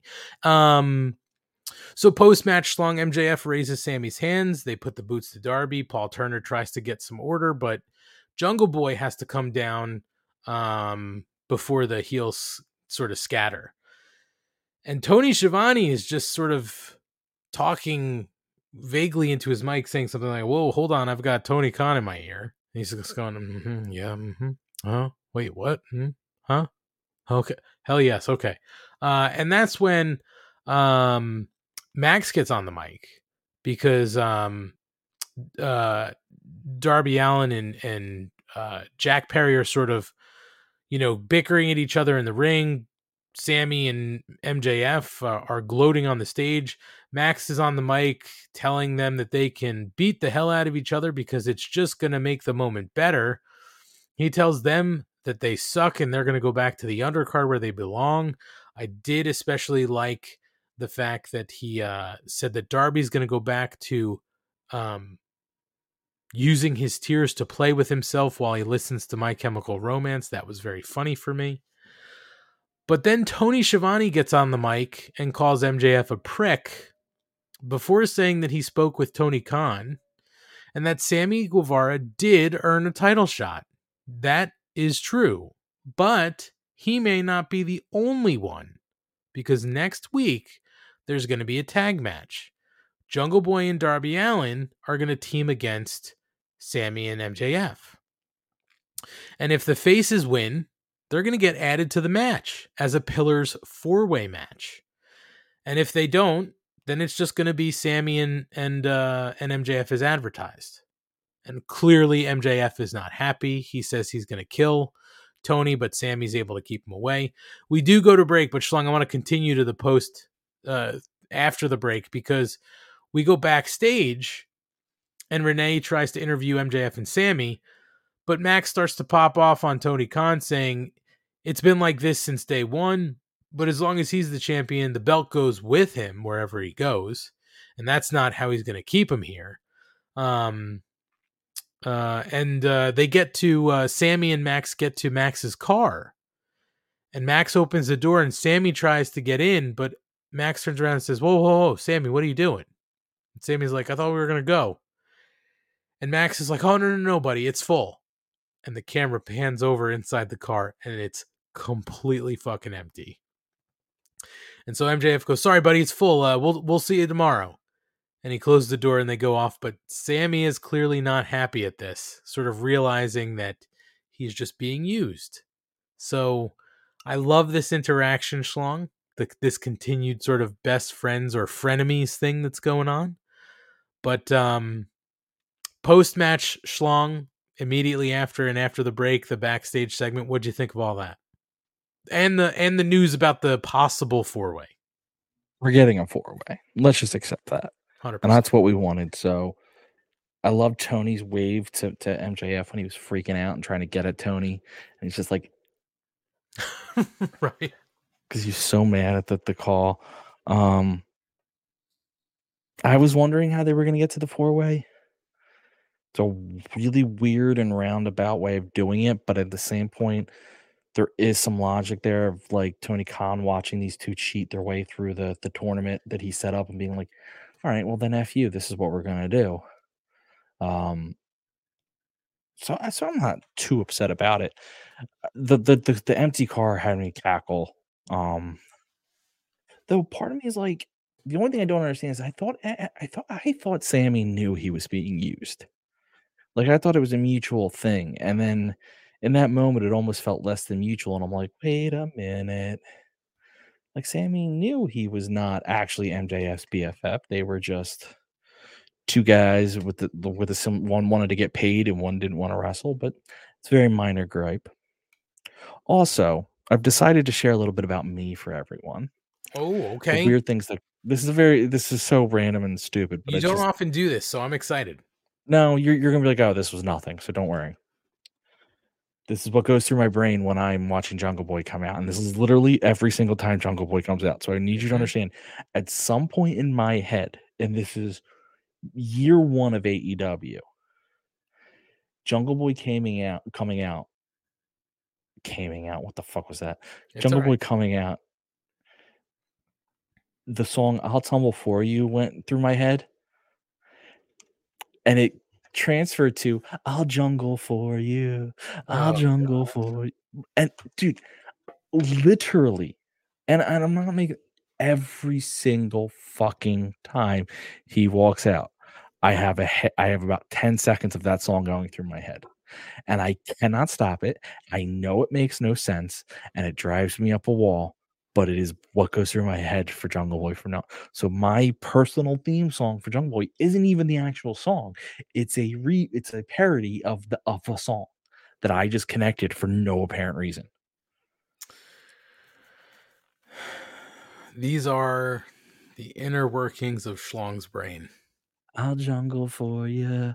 I'll jungle for you. I'll jungle for you. He doesn't even he doesn't it's not just puns on this show. It's puns all over the goddamn place. This is my brain. This is your brain. Goddamn. I'll Goddamn jungle Bell. for you. I'll jungle for you. I'll jungle for you. Well, this was a fun segment. Um This I is a do- great segment. I do agree with you. It's sort of weird how like Sammy now has sort of like thinks that they're like friends, but yes, there clearly is a this business relationship. Someone's being paid and someone is, you know, gonna keep his belt, right? But- though I will say there is a there is a part of Sammy's character from day one where Sammy just wants to be loved. That's that is exactly what I was gonna say. Is I think this goes back to sort of Sammy at who he is at his core. Is he's always been that guy who's like, please be friends with me, love me, and that's sort of what it was with Jericho and um, uh, the Inner Circle, right? And I think that's what it became in the JAS, right? When they were Les Sex Gods, and now that sort of looks like what's going on with MJF, but it doesn't look like it's gonna last long. No, this well MJF just uses people and throws them away. But yeah, that is that is the one thing I can at least accept in like the logic here is that Sammy definitely just wants to be liked and loved by not by everyone, but when he decides like you're at a certain level or you're a certain person, it's like, all right, this is we're gonna be liked and loved. So maybe MJF entered that that section of his heart where he just wants to be liked and loved by MJF.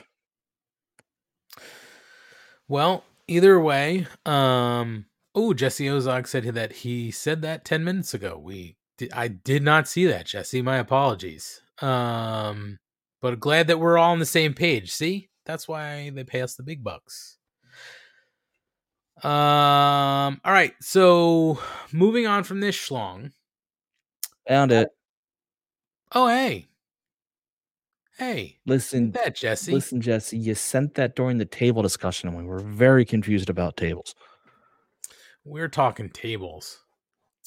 Uh, all right, Schlong. After this, we get Adam Cole making his entrance to get on the mic, and and he he uh he calls out Jericho, saying it's one thing to run his mouth, to jump him and beat him up, but handcuffing him and watching uh what was orchestrated as a beatdown for Britt Baker is unforgivable, and he'll hurt him badly. So he calls Jericho out again. What's that? Hold on, I just like Jesse apologizing. Right? Sorry. Quite all right, Jesse. Just you know, Yeah, how dare you Stick not with pro- goddamn properly put a good comment so that I don't look like a fool stealing your idea? How dare you? Come on, Jesse. now we got that sorted out. I thought you were I thought you were a writer. You should know how to stay with the the narrative. It's a Family Guy writer, so you know writes like uh just random jokes all the time. Is he writing Family Guy fan fiction? Uh, That's now what I fanficked in my head. Oh God, some of those fan fictions are just downright filthy. I don't want to imagine that. Um. Oh, I guess it could be erotic fan fiction, but uh anyway, uh so he calls out Jericho again and he's going to leave to find him, but that's when Judas hits and Jericho appears on the big screen. Uh not uh I saw it. Only the sex kind. Just want you to see it. Uh, so um, Jericho laughs off the idea of coming and fighting him because he doesn't want to be near a man who who'd let the love of his life get beaten down in front of him.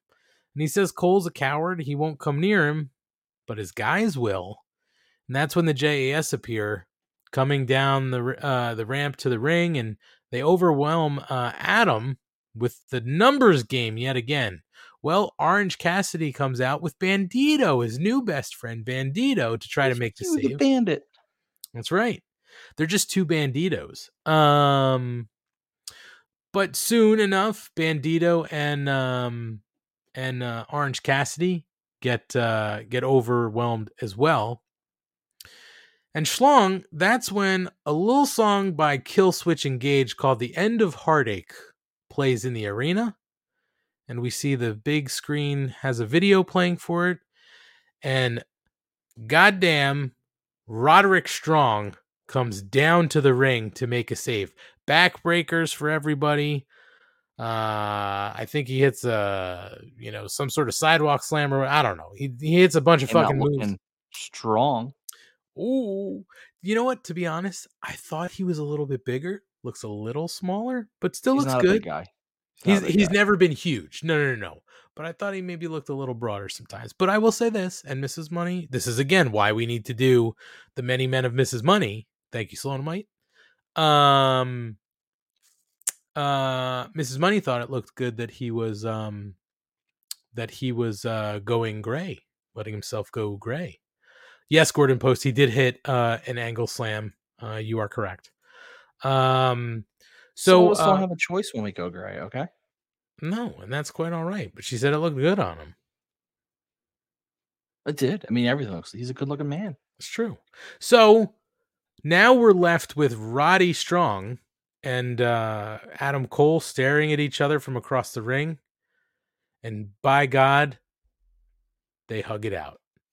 And Schlong, shortly after this happened, uh, it did become official. Uh, Roderick Strong is all elite. So we were talking about this, I think, before uh, we went on the air. I honestly was not aware that Roderick Strong uh, was not under contract, or if he wasn't under contract, that his contract, like, uh, you know, hadn't been renewed, or there weren't a lot of talks about him. So, like, I just this wasn't on my radar. Um, It was on no one's radar. I, I like can can 100 percent say as far as anyone thought he was still with WWE through the end of the year. There was there was never an announcement of his release. There was never anything. Uh, the you know and, and by any source there wasn't even like your your your normally bad news people like the people who who, who tend to lie. They didn't even fake this story. Like no one had him out.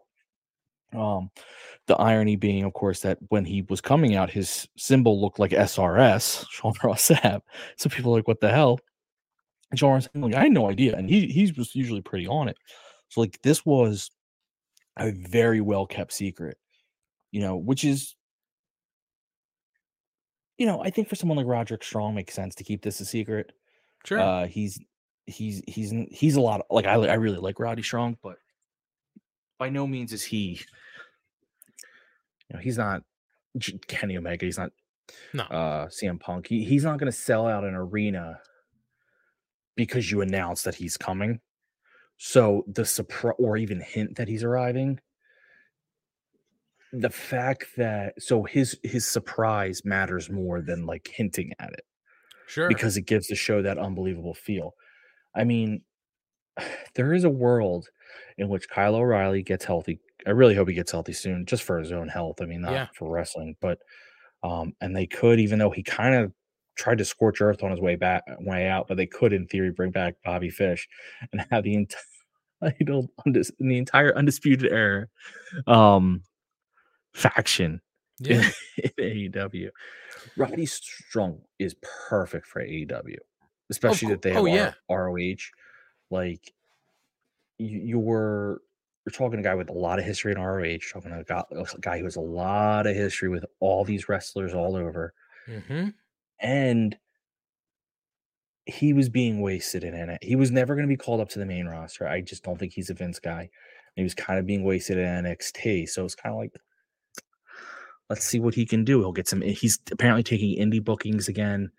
Like he's about to have a lot of fun. Uh, and I think with this new, like I know people always worry with AEW because AEW has been bad with sometimes bringing in talent and doing nothing with them. I mean, every like they're like, they are not the exception of like people will complain that WWE does it, and they do, but so does AEW. They'll bring in talent they don't use. However, with a whole with a rumored two hour show that's while it may not be your A show, it's at least a B. It's supposed to be like your B plus show. You're Mhm. going to need a much bigger roster. And Sure. you're going to actually have to start and ROH.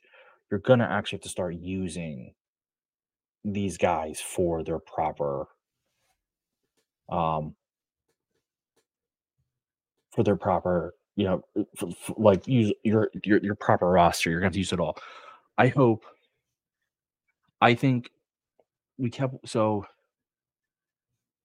i watched you know i know kate has said it you said it i've said it we've kind of hoped that the roh roster gets delineated like here's your roh guys here's your aew guys and they haven't yet and i'm kind of annoyed what i think though is if you're if you're gonna have another two hour show you're not gonna d- separate the roster until you announce a two hour show Mm-hmm. because then at that point you have all your TV lined up and you go, here's who's going to ROH, here who's staying with AEW. And I think it just makes a lot more sense. So I'm, I'm still hopeful, but yeah, there's a lot of TV. They need a guy like Roderick Strong Strong now because he can have a good match with anyone. Yeah, and to your point too, um, the first thing that ran through my brain seeing him on TV is the history that's here clearly with with Adam Cole and uh, Kyle O'Reilly, um, but the Ring of Honor history, right, and the you know history with a lot of the other guys on the roster, like they can immediately dip back to that stuff. But I think if they somehow run a um you know this feud with the JAS as Roddy Strong's first you know sort of foray into AEW I think that's good hopefully if there's any way that Kyle O'Reilly is close to coming back he can return and sort of jump into this and almost even the numbers and now this faction's back together you could have their faction whatever they're going to call it go against the elite once they move on from Blackpool Combat Club you know, it could sort of if they get to this to a point where they can operate like New Japan, you then have all these little factions that can come together as needed, right? For these these bigger stories, but you can stand on your own when you don't need to have these sort of faction wars. So, you know, uh it it's definitely I agree with you too though. This is a good place for Roddy Strong. I think the style of this uh company fits him. The history fits him. It's a good fit and he wasn't going to do anything in in uh in the WWE and they were pretty much tapped out with him on NXT. So, let's move on, Schlong. We get a QTV segment, and um, uh, QT Marshall is basically talking about how things haven't been going their way lately, right? Uh, Aaron Solo got powerbombed through the stage. You know they haven't they haven't been winning, and Hobbs lost his title. Well, Hobbs storms in and he threatens QT Marshall, but you know basically QT makes a couple excuses and he he promises Hobbs he'll be a champion again and Will tells him to fix it. And um, QT says uh, he uh, he has to go to plan. Let's go to Plan B. Uh, and the interesting thing here was that in sort of um, in Hobbs, uh, you know, sort of entrance here, he says things were going well when I was following the book, but then you know you came along and everything fell apart, right? So I still like this this QTV thing, Schlong. I just don't love the fact that now it's staying with Hobbs. Like I wish they would hook into people and then let go of them. You know what I mean? Like it could just be a constant rotating door of like people who are involved in QTV and then like Let them go. Like a you know, just like any other sort of gossip show where you're on a celebrity for like a 2-week cycle and then you sort of like don't even talk about him for another month. You know what I mean? I'm a huge fan of QT QTV. Um, but I agree. Let Hobbs walk away from it. I'm with you. They they dig into a new. Th- I'm 100 percent dig into a new storyline every month. However, I'm letting I'm willing to let this play out a little bit because of what what does Hobbs do when QT can't get him the title again? He's going to murder QT, and that's going to be really funny. But QT is just so good at his job. Oh, he does yeah. not get the credit he deserves for how good he is. So I love QTV, and I want to see more QTV again. Not every week, but regularly. Give me QTV. Yeah, I'm with you that the inevitable murder of QT Marshall by Will Hobbs will be fantastic. Um I just what I sort of hate Schlong is that uh Hobbs has sort of become a guy where he's very good. Um he's very good. I just hate that he seems to sort of be jumping from faction to faction, right? Like they just won't let him sort of do his own thing because he was with Team Taz and then he was with, you know, whoever, and now he's with QTV. Like, just let him, it, in my brain, it's like, just let him go out and do his own thing.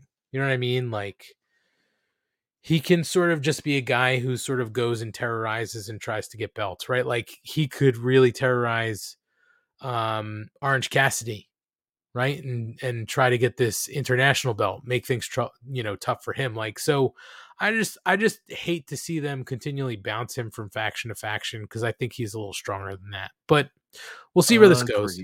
We'll see where this goes.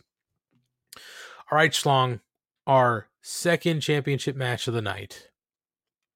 Jade Cargill versus Taya Valkyrie. We know the stipulation here. Taya Valkyrie cannot use um her finishing move. If she hits the um the uh oh my god, what does she call it? Um the road to Valhalla. Sorry, I was going to say road to Valkyrie. If she uses the road to Valhalla, she's going to get disqualified. Early on, she goes for it, but Ref Aubrey's reminding her, no, no, no, you can't do that. Can't do that. There's some back and forth, some really cool stuff. Um, ride to Valhalla. Sorry, I said road to Valhalla. Thanks, Marky Mark Kayfabe. Um, and then towards the end of the match, uh, she tries to go for the ride to Valhalla again, forgetting that she can't use it. So they sort of stop her. Uh, and Jade Cargill is able to win by pinfall with a schoolboy with a handful of tights to retain her TBS championship. Post match, Tay is very pissed off. She throws Jade's entourage around, but Jade is able to bail out. Uh, she goes for the road uh, ride to Valhalla on Aubrey Edwards, but the referees break it up. Um, and yeah, Schlong, I have a big, big fucking problem with this, this whole thing. I don't know. All right, now there's there's some. By the way, there's some chatter. It's ride to Valhalla, road to Valhalla, whatever. Something to Valhalla. She didn't fucking hit it, so it doesn't matter. Uh, she didn't win the title. That's the that's we're burying the lead here. It's carriage trip to Valhalla, and Could it be boat? Uh, the cruise. no, no, ship that's to Valhalla. that's Greek. That's Okay. boat on the river. Totally Styx. different. Totally different. So this is winged horse to Valhalla. Um, Ride of the no, this is Schlong, uh, before you jump in, I- I just, I no longer understand what we're trying to accomplish here. Um, I think we all thought at one point Athena was, um, Athena was the one to take it off her. It would have been the right time, the right place. Didn't happen. So we stuck with it and we were wondering who's going to be the person and it wasn't uh, going to be Kris Stat, right? Because she had the knee problem, and it's going to be a while till she comes back. Okay. So now you bring in Tay Valkyrie, one of the bigger names on the open market, besides, uh, you know, uh, Money Monet. And uh, She comes in, you're setting it up. It's the perfect fucking time to do it. She's 55 and 0. What better time to go 55 and 1? And it's a person who can take it off her because she's experienced uh and she can take it off her and it won't make Jade look bad and they don't take it off Jade. I don't know what the fuck is happening anymore. Who's left? Kris Stat can't be that close to coming back and ripping it off her. I just don't. Are they going to run it back at double or nothing and Tay's going to magically win? Like, stupid to me. That is stupid. No. I'm not going to argue the stupidity of all this. This is this By was the, way- low point. By the way, nobody ever says, thank you, Sloanamite. Thank you. Thank you. Hallelujah. Thank There is a preaching. I will preach. Sorry. Um, I wanted to do a southern accent on that, but I just don't have a good southern accent, so that was my southern pre uh preacher. Um, right. It sounded good. So here's the thing. I agree, I agree this was stupid. I can't even begin to defend it. It was as dumb as it, it it's not so much I, I get because I it's just that this this title reign has gotten boring. It's the same issue I have with Roman Reigns title reign in over WWE. It's the same issue I have at any time someone has been a top champion for so long. And not only have they been a champion for so long, but they've run out of all their good opponents. What there's just no story anymore. No one cares. We're we're seeing the same thing over and over again. You're not getting me invested at all. Like I don't get invested in any challenger. I don't get invested in any story because I just assume Jade's gonna win. I will say I do think Taya still takes it off her because of the way they ended the match, which was Taya went for her move, went for the road, and realized, oh shit, I can't do this. And then got caught in a weird roll up. Jade was supposed to grab the tights because you could hear commentary say she grabbed the tights. She didn't really grab the tights, but she was trying to. It was supposed to be a cheap, cheaty win, which qualifies Taya to have a rematch because Taya had Jay's number, and then Taya beats her in the straight up rematch. That's where I think they're going with this. I just think it's so stupid. Just rip the band aid off. Just get the belt off her. We don't have to have this back and forth between them. This was the this was the time. This was This the only hurts. Jade. I just don't listen. The Canadian destroyer she hit tonight looked great. The the superplex off the top rope looked great. Jade looked pretty good tonight, and I think again it's one of these things we're seeing where it's like Jade looks good when the talent in the ring is experienced and she can kind of go toe to toe and somebody can lead her along. Jade hasn't looked good in matches with like um uh Skye Blue, uh you know, who Marina Shafir. Right who's not as experienced because she can't carry them and they can't they can't sort of guide her to the right places. Like i get that but I- just i don't know what we're trying to accomplish anymore. Like jade is a is a star for what they're trying to do. She's got a great look. She's they've made her look strong. She's gotten to her 50 wins. Just this is the time to take it off her. I don't need a rematch with the claws gone it just it doesn't make sense. This was the night. You didn't do it with Athena, you fucked that up. This was the night. It didn't happen. I feel like you fucked it up and nobody care nobody's going to care about a rematch cuz then the writing's on the wall for sure. No one cared about this match. And no one cared about this match because a lot of people kind of just like as much as we thought Tay was the one, I think most people were had that seed of doubt in their brain of being like, she probably won't win. And, and, like people are growing bored. It's doing no favors to Jade because her character has grown stale. Let her free her of this, free her of the streak, free her of the belt. Let her grow as a character and it'll be better for her. It'll be better for the women's division. It'll be better for everyone. She's she's it's not her fault that she's getting stuck with the with this boring run. She would have been better off losing it and winning it again at some point. And Yeah. being like The build back "Oh, now-" up. It's just that like and part of it is the builds they give her too. In fairness, they never give great builds for this. This is one of the better builds they've given, and it wasn't a great build. Like they need to like. The truth is, if this was happening at win forty, I would feel a lot differently. That's sixteen wins ago, um, because I would view this as a different story. I'd view this as like, oh man, Jade's starting to have to cheat, and Tay's got her number. She's gonna be coming back.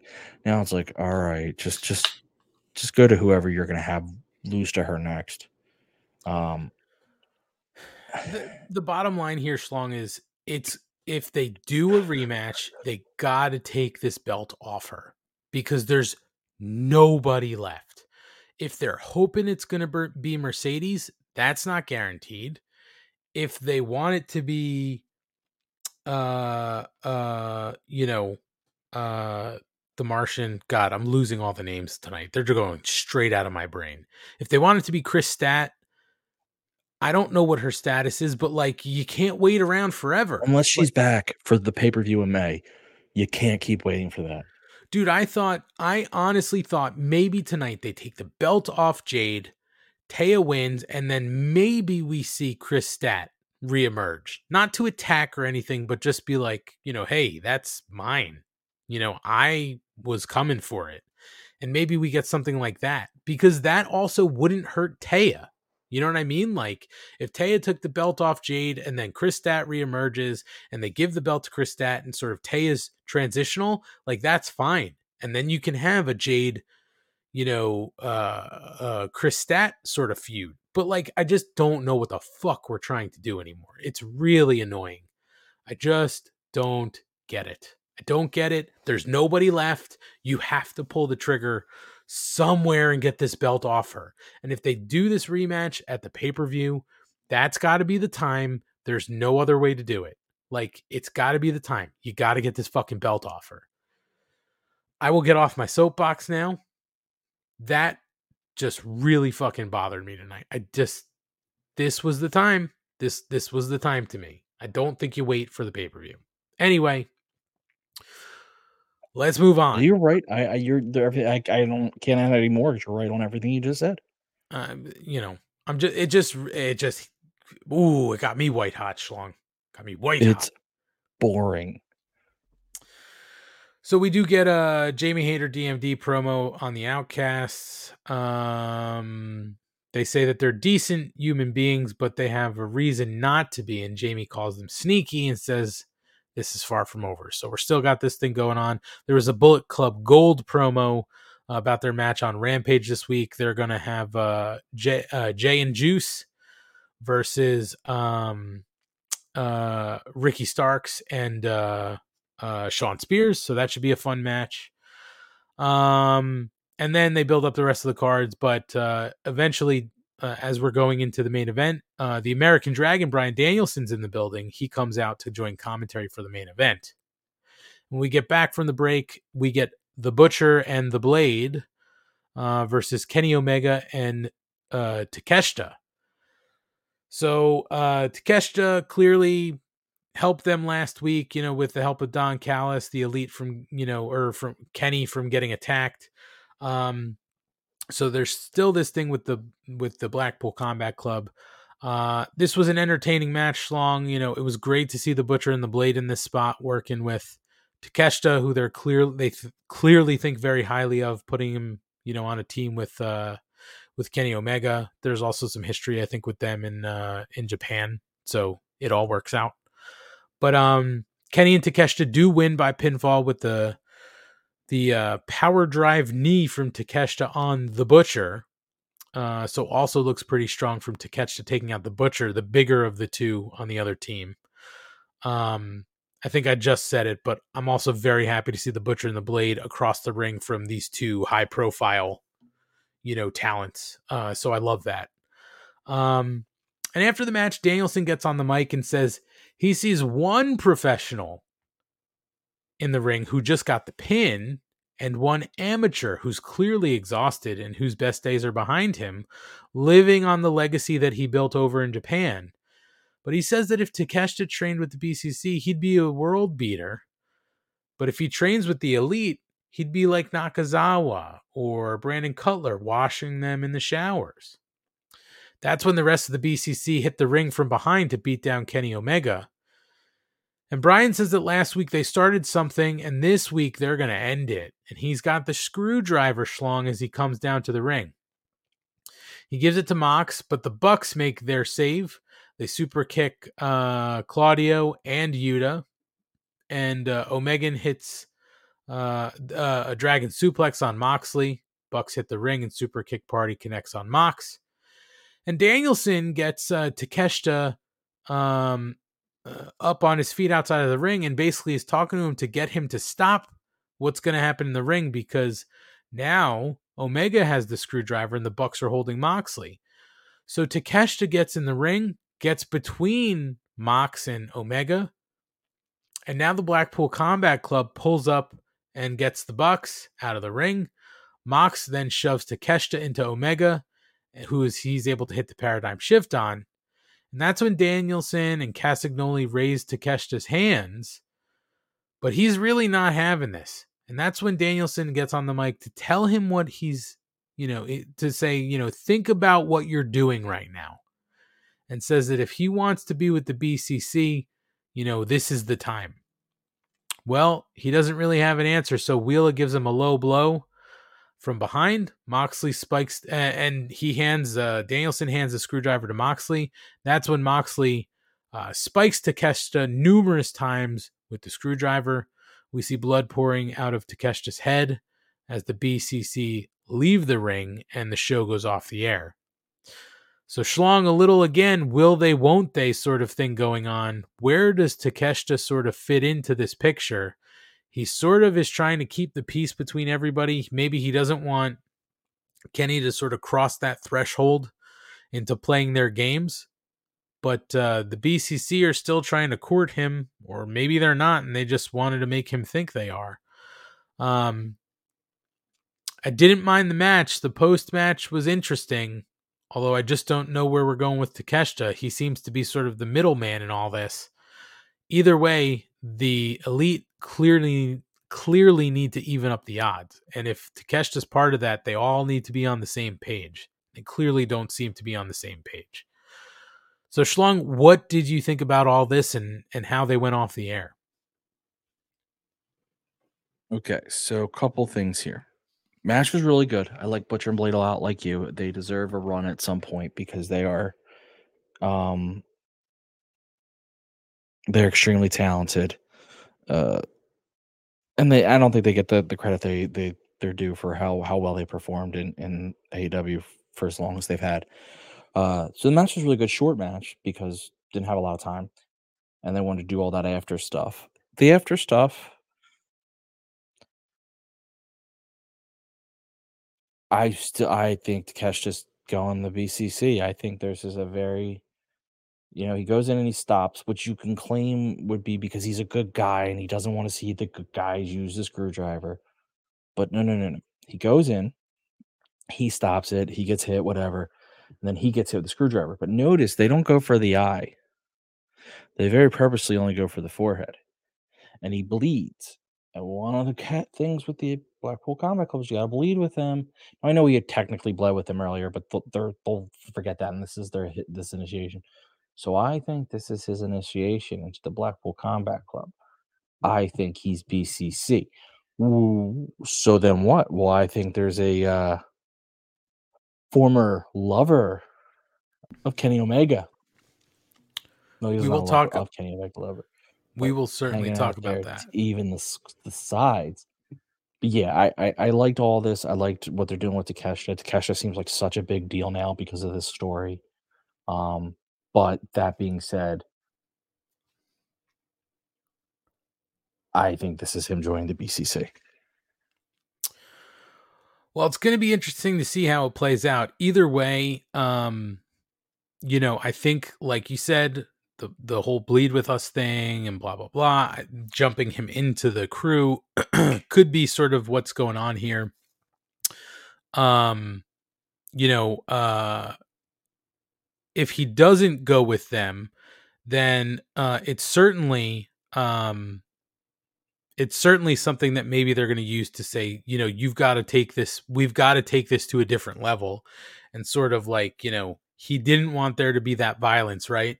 So now he's got to take, he's got to, you know, get violent, right? And they've got to get more violent, and they've got to play on the level of the BCC. Either way, the story is intriguing um and we'll sort of see how it goes. Now that was the show so we're going to get into some news and notes and this is going to go sort of directly into this main event schlong because i think i said the same thing last week is i i honestly thought that um that last week we may see somebody else enter the picture.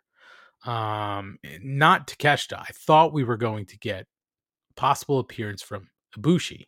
Like you said former golden lover with Kenny Omega.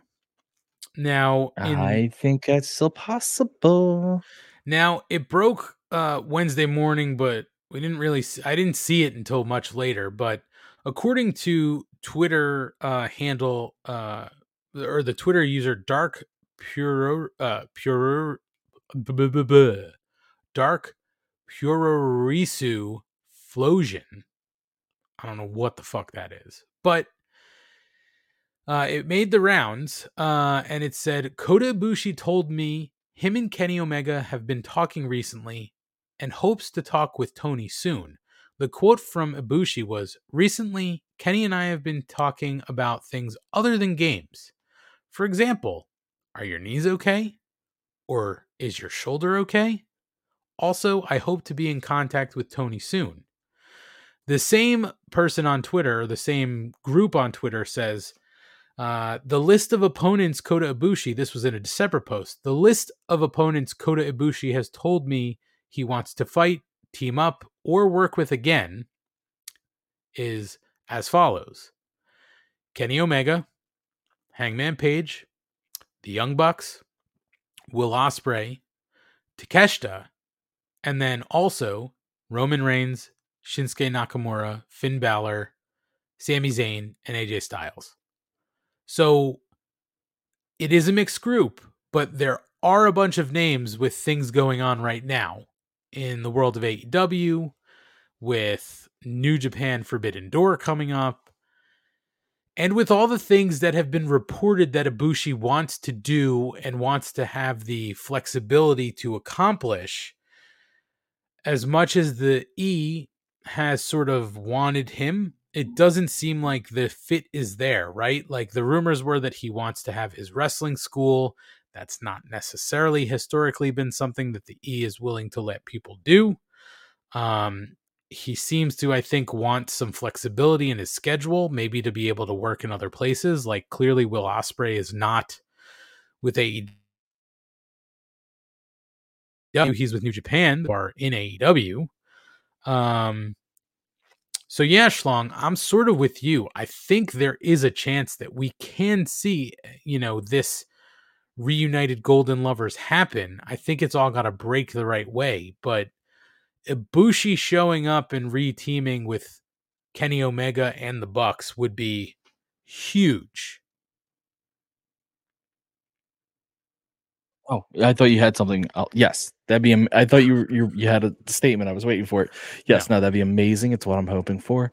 There's a bunch of like fake. Like I don't want to say fake. People are looking for Easter eggs and like BTE, where like Kenny's always texting someone when they're on the camera. Now they're they're they're, they're feeding this story. So I'm not gonna be upset if he doesn't because again, they haven't actually even they haven't even hinted at it in AEW. Like they've done nothing on their end but it would just be so awesome if it was if he shows up It would be big, uh, and I think that uh, I think that most of the talent that he'd probably work best with would be in AEW. But honestly, I mean, he knows he he knows some of these other guys in the E that have worked in in some of these other companies that he could have really great matches with too. So, you know, we'll see what happens with Ibushi. He's still hanging out there, right? And um we'll Yeah. see who's able to land him. He's a pretty big name out there on the world stage. So we will see. Uh Schlong and some other news and notes. Um Goldberg uh is uh looking to do some international touring to wrap up his in-ring career. Um Wardlow is one of the ra- rising stars in the world of AEW, who a lot of people often say reminds them of Goldberg minus the streak, right? Um, so what a culture's uh, Simon Miller was able to chat with uh, Wardlow at WrestleCon uh, shortly after Goldberg walked by Wardlow's booth, allegedly, pointed at uh, Wardlow and said, "You're next." Um, and the quote was, "Well, I actually uh, pointed at him and I said, bet your ass I'm next.' Yeah, you guys uh, just missed it. Goldberg did walk through just a minute ago, and we exchanged words." Uh, Wardlow says, Don't know what's happening behind the scenes, but we both mutually agreed that if the opportunity comes, we would love to see who really is next. Yeah, if you could have uh, Batista, Lesnar, Goldberg, I put those three in the same category of like dream monster matches. Goldberg is, you know, we just heard Wardlow. Uh, we haven't heard that chant since Goldberg. I think Wardlow versus Goldberg, it doesn't get bigger than that. It does not get bigger than Wardlow versus Goldberg. And he says, if it does come down to Wardlow uh, is the man to retire Goldberg, I can die peacefully. Schlong, just throwing this out there because I don't think that's going to happen. But if you could get Wardlow versus Goldberg, does that match intrigue you? No, no, no, no, no, no, no, no, no, no, no, no. You mean you don't want to see Wardlow get his head kicked into the third row of the of the seats like Bret Hart? No, no, no, no, no, no. I don't need to see Goldberg blown up before he gets to the ring. All right. I mean, I don't have anything to add. Uh, let's see what else. we got. So Schlong, in October of 2021, AAA announced Kenny Omega was going to defend the Mega Championship against El Hijo del uh, Vikingo at Triple Mania uh, 2. Uh, but it never happened because injuries caught up with Omega and that, uh, you know, he had to have numerous surgeries and take a lot of time off. Uh, so he had to vacate that AAA title, and Vikingo won the belt in a five way match at the event uh, where he'd originally been scheduled to challenge Omega. Um, so um, it looks like that match is finally going to happen. Uh, so um, it looks like that uh, triple the second of this year's Triple Mania, uh, 31 events, July 15th in Tijuana, will have um, Vikingo versus Kenny Omega, uh, Kenny Omega for the championship. Uh, so, um, you know, we'll see how that goes, but it will apparently be on FITE TV in the US. So, um, as long that match should should rule. Yeah, that match is gonna be insane. I'm I'm very excited for that. So if uh also if you've never seen AAA or any of the Triple Mania stuff, you should definitely try to check it out. It is a very different wrestling show. Not in a bad way, but it is definitely different. Like Schlong, I remember watching it a couple times and they like they pull all the way out to show when the ads are changing on the screen. like it's wild. Yeah. Yeah. It's wild. Um Schlong, something else that was making the news this week, uh, sort of was in the world of AEW and WWE. So, uh, for those who maybe don't know, is uh, apparently CM Punk showed up backstage this week at Raw, uh, and uh, nobody really had um, nobody really had any idea that was happening. Um, so there was a report from PW Insider that maybe had some answers um, from uh, some sources uh, from Mike Johnson um, that you can sort of th- throw into whatever you're thinking. Uh, so it, it- he said Punk was in Florida last week for his regular side gig as color commentator for MMA promotion called Cage Fury Fighting Championships, which has a show in Tampa, uh, had a show in Tampa last Thursday, April 20th. And he was flying home to Chicago, and several Raw bound talent and staff who live in Florida were on the flight. From them, he learned Raw was at Rosemount, Illinois, uh, Rosemont, Illinois' Allstate Arena, which uh, PW Insider says is near where he lives in Chicago. So Punk stopped by the arena before the show started and uh, was brought into the building by other talents. Uh, they said inside Punk went behind a closed door or had a secret meet, or, or he never, excuse me, went behind closed doors or had secret meetings with anyone. He was in a common area where uh, anyone who walked by could see him. Um, he met briefly with Paul Levesque or Triple H, um, and their exchange was one or two minutes long. They shook hands. Punk asked if it was okay he was there and if they uh, could talk if chief uh, uh, if the chief content officer had time triple h said that he needed to check with the big guy meaning vince mcmahon and punk stayed in the same location and talked to some other talents who came by. That's when he spoke to the miz and they apparently cleared the air from the time uh, when punk was sort of working on wwe backstage uh, other people, the report says, who saw Punk greeted him warmly. Uh, some WTF reactions came from people who heard he was there but didn't actually see or interact with him. Uh, and after about 20 minutes, security asked Punk to leave. He said goodbyes and left. That and all of the exchanges were said to be respectful. Sources deferred on uh, why he was asked to leave. One said that it was because Punk is under contract to AEW, so clearly that's not a thing that can happen. Another one pointed out that uh, that wasn't an issue with having folks like Malachi Black and Andrade attend WWE Hall of Fame ceremony earlier this month, and they said maybe the history between Punk and the company, particularly the legal history, uh, was why he was asked to leave. Um, there was some speculation that was shot down that this was Punk seeing if the WWE would bring him back, saying that he's under contract to AEW for a lengthy amount of time still, and that he also dismissed the idea. Johnson dismissed the idea that this was a publicity stunt on either Punk or AEW's part. And AEW and WWE people were shocked that Punk was there and even questioned whether the reports were fake or some sort of work. So, um, all of that's interesting and Johnson closed sort of his report um, uh, by saying, "So it just happened that Punk was at home in Chicago on the same day Raw was within minutes of his home, and apparently said that uh, said hell with it and went over for a visit. From all we have spoken to, it just happened to be the timing that led to Punk going there on a whim." Uh, so Schlong, there has been a ton of talk clearly about this Saturday show revolving around CM Punk with apparently rumors that Warner uh, dis, you know Warner Brothers Discovery wants uh CM Punk um you know to be the flagship sort of person or talent on that show.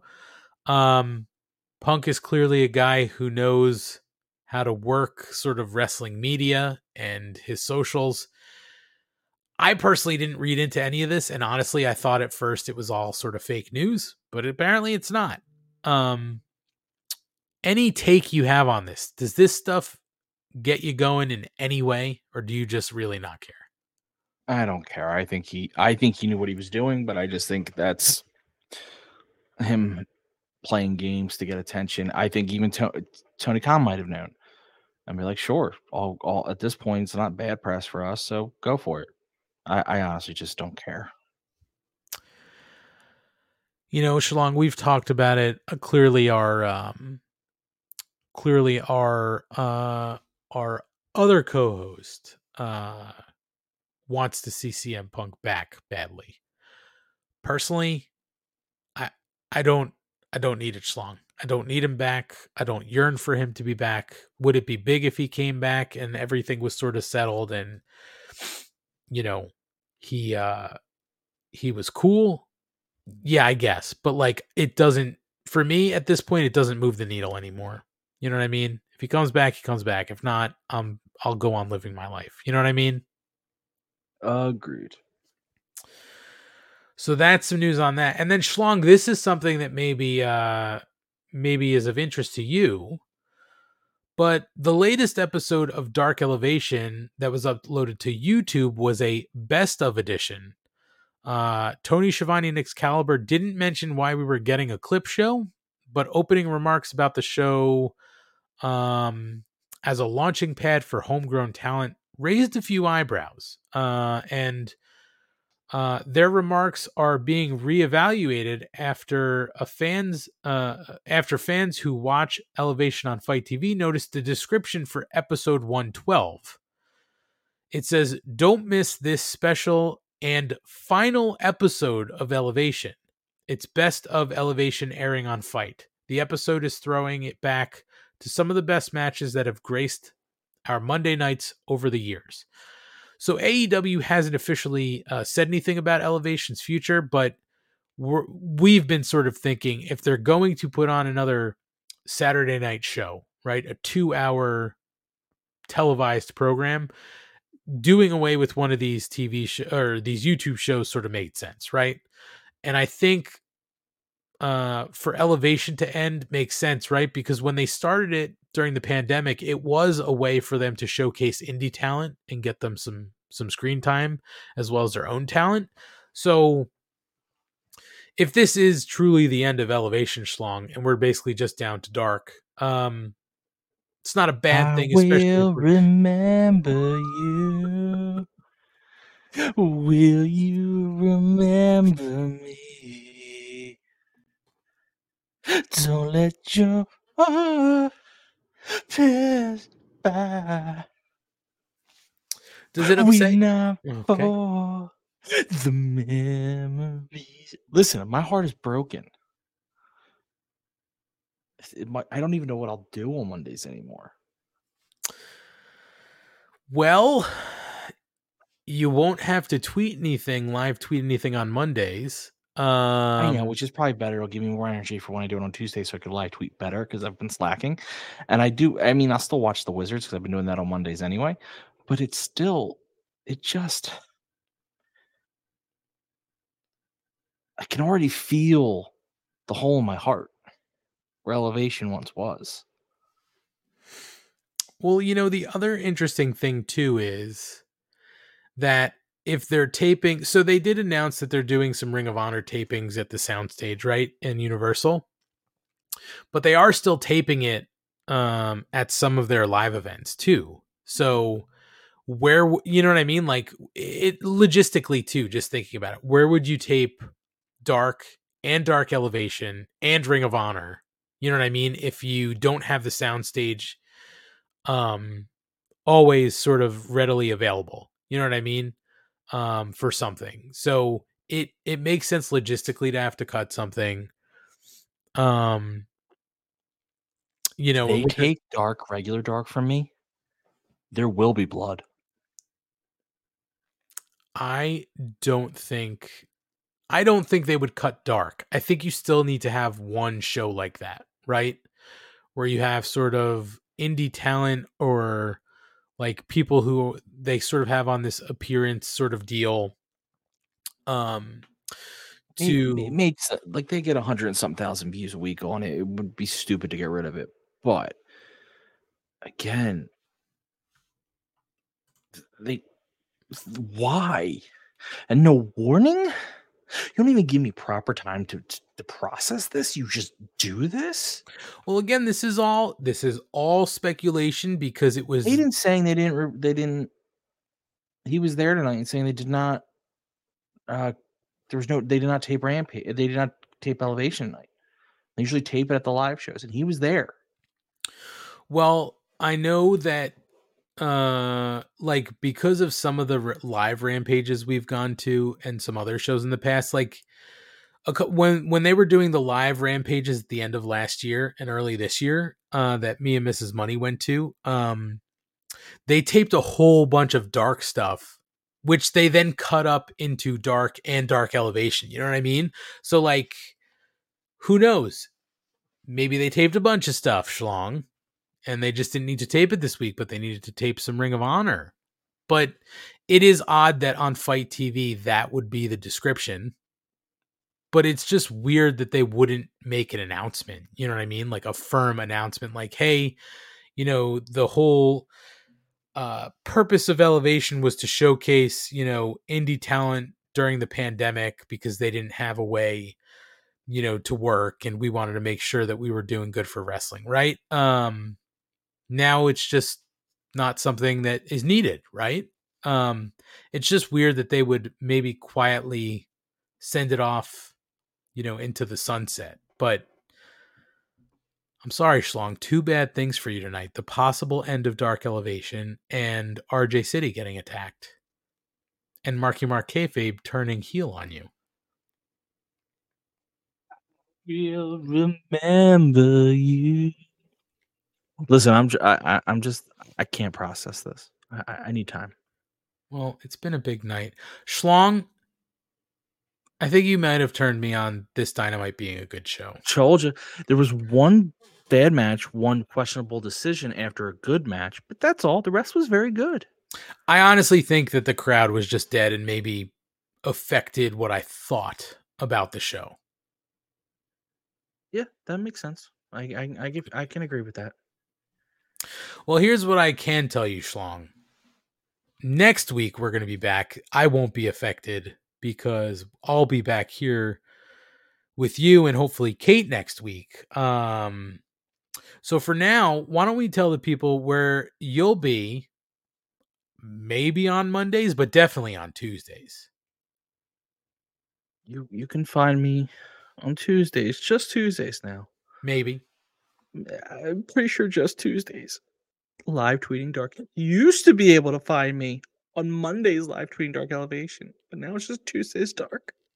And the rest of the week you can find me at Mark Order Pod. Just interact with me. Don't be a jerk. Schlong, what do your Thursdays look like? I watch ROH. You could fill the gap. You could fill the void. It's not the same, my man. I know it's not I the same. started with this how many years? This it's why I'm here. And they just ripped that out. They ripped it away from me. Well, I mean, Schlong, if you uh if you would like next week, I'm not giving you homework to do, but if you would like next week, if it does turn out that there is no elevation next week, if you'd like to come to our Wednesday night show and give a uh, retrospective on elevation, maybe maybe a um maybe a eulogy As long as we, I will remember. That just has to play the whole thing because I'm just, I. You know what? Yes, I'm going to eulogize Elevation next week if it's not on Monday. I agree with that. I accept that. I'm doing it. Okay. Hey, and as I said, we're working on, and again, I mean, I have to give some sort of royalties to uh, Sloanamite. We're working on some possible bonus content. The many men of Mrs. Money, uh, or maybe maybe we even expand that a- little bit. The many men of AEW, or the many men in AEW of Mrs. Money, whatever. It's many AEW men of Mrs. Money. Wow, that is a mouthful, but I like it. Um we're working on the possibility of that. We'll keep you posted, but I like the idea of that. She liked the idea of that. So we would do some bonus content and throw it up after the fact. But um uh let us know if that is something that sounds like a good idea for those people who maybe didn't catch it live or didn't hear that part of the show if you'd be into the idea of some bonus content where uh, Mrs. Money, I would go through the current AEW roster with Mrs. Money, where she would uh, talk about who she's into and who she's not into, and put them sort of into her different boyfriend uh, ranks. It's something we're we're kicking around doing. Uh, we also do other bonus shows here on this this uh, show uh, when they have like sort of their Battle of the Belts or Ring of Honor, you know, pay per views and stuff like that, or even pay per views here. Um, so uh, we definitely have that, and we're here every uh, every Wednesday. So make sure you come back and check us out next week. As Schlong said, find us on our socials. Follow him on Twitter at Mark Order Pod. Um, follow us on Instagram, on TikTok. You know, that's something else, Schlong. I think we might need to find a Mark who wants to cut up some video snippets for us so we can throw those on our socials to spice things up a little bit. Because uh, I'm not a good TikToker. I gotta I gotta figure out if I got that TikTok gene in me. it's not even like being good at TikTok. It's just Uh it's just like snipping out pieces of this show that we think would be good, wrestling related or not, that can get some people's attention. So it's not me going on TikTok and just saying tick tock on the clock and the party don't stop tonight. No, no, not a Kesha guy. I'm just I'm not into Kesha, sorry. Sorry, Schlong. I know you gave me the face. Sloanamite, we'll we can work something out. We can work out a deal for the name. Trust me. That's a that's a big one. I know you're saying name for a t-shirt. That might be able to happen. Um, so anyway, follow us on our socials at Mark Order Pod. If if you honestly, Schlong, I'm gonna throw it out there. If you want to be a, a mark an intern for us and cut up some snippets of this show, uh get in touch with me. get in touch with me. DM me at Ant Money and we'll talk about it. But follow at Mark Order Pod, Instagram, TikTok, Facebook, uh, YouTube. All of those accounts have our uh, a link tree in our profile, uh, and you could find all of our uh, links where you can listen to us on podcast form, all our socials. If you want to support us for free, uh, you can uh, request free stickers. Give us your full name, your full mailing address, the country you live in. Drop us your email too, in case I have any questions about your address, and we'll send you out some free Mark Order podcast stickers. We ship them all over the world. Schlong, I just sent some to Austria for Kratzo. I sent some to Canada for SJ. Uh, so um, so we'll send them anywhere in the world. So uh, request those stickers for free and we will get them out to you. If you'd like to support us uh, monetarily, head over to our Pro Wrestling T store. We have a link right in our link tree where you can get over to our Pro Wrestling T store, or you can go to prowrestlingtees.com slash Mark Order Pod, or just go to Pro Wrestling Tees and search for the Mark Order Podcast. Uh, and our uh, store will pop right up. We've got four shirts for sale, two front prints, two double prints. Uh, so uh, anything you uh, buy from us there helps us put money back into the show to be able to keep doing stuff for y'all. Uh, so uh, beyond that, we want to thank everybody for watching along with us tonight, for checking in. Caden jumping in late, uh, Marky Mark going heel on Schlong, Jesse Ozog, Sloanamite for coming up with a great name. Asian Joe was in early, uh, Gordon Post checking in, Ricardo. Uh, let's see. Sorry, scrolling, scrolling, scrolling. I'm sure I'm forgetting a ton of people. Pedro. Uh, I think I hit mostly everybody. Brendan uh, or Brundon was checking us out. So um, thank you for checking us out. If you are listening in podcast form, we appreciate you checking us out. Um, anybody who's watching on YouTube or listening in podcast form, uh, if you give us a, uh, a subscribe, a like, a rate, review, that helps us completely on all those platforms, wherever you listen, or if you're watching us on YouTube. So if you could take a few moments to just do those things, it really helps us out. You might think it doesn't, but it really does. Uh, and if you've never tried watching us in uh, video form, go over to the YouTube and check that. Uh, check out our YouTube page. Who knows? Will Schlong, um, when he does his eulogy next week, be uh, you know in at a grave site?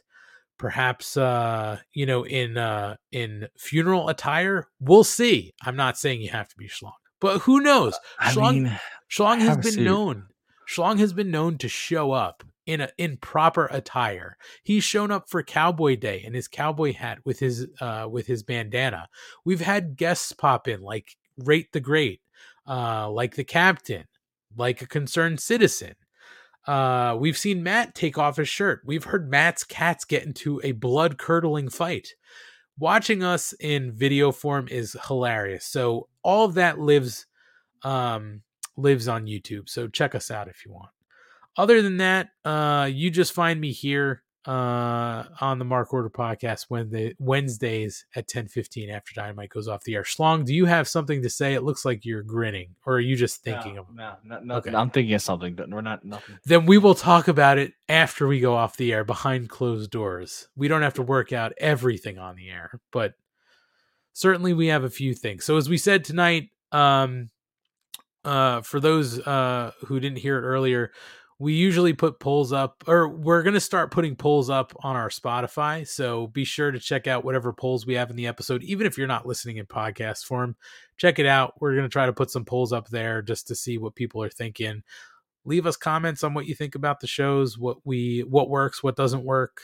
You know we we see it all. So uh let us know. Uh interact with on, us on twitter and all that kind of stuff. I'm rambling now. Let's let's get out of here. What do you say schlong? We've got some uh Good night. We got some back end work to do. We'll see y'all next week. And uh yeah. Thanks for listening. We are part of the Shining Wizards Network. We will see y'all next week.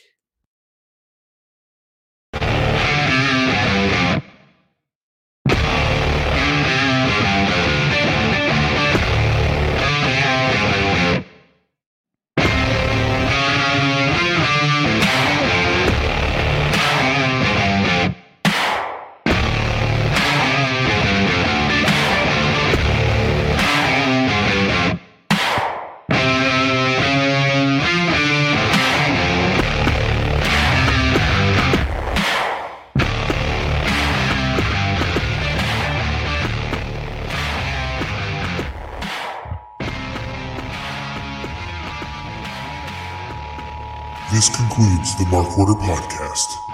We now return you to your regularly scheduled programming. Join the Mark Order.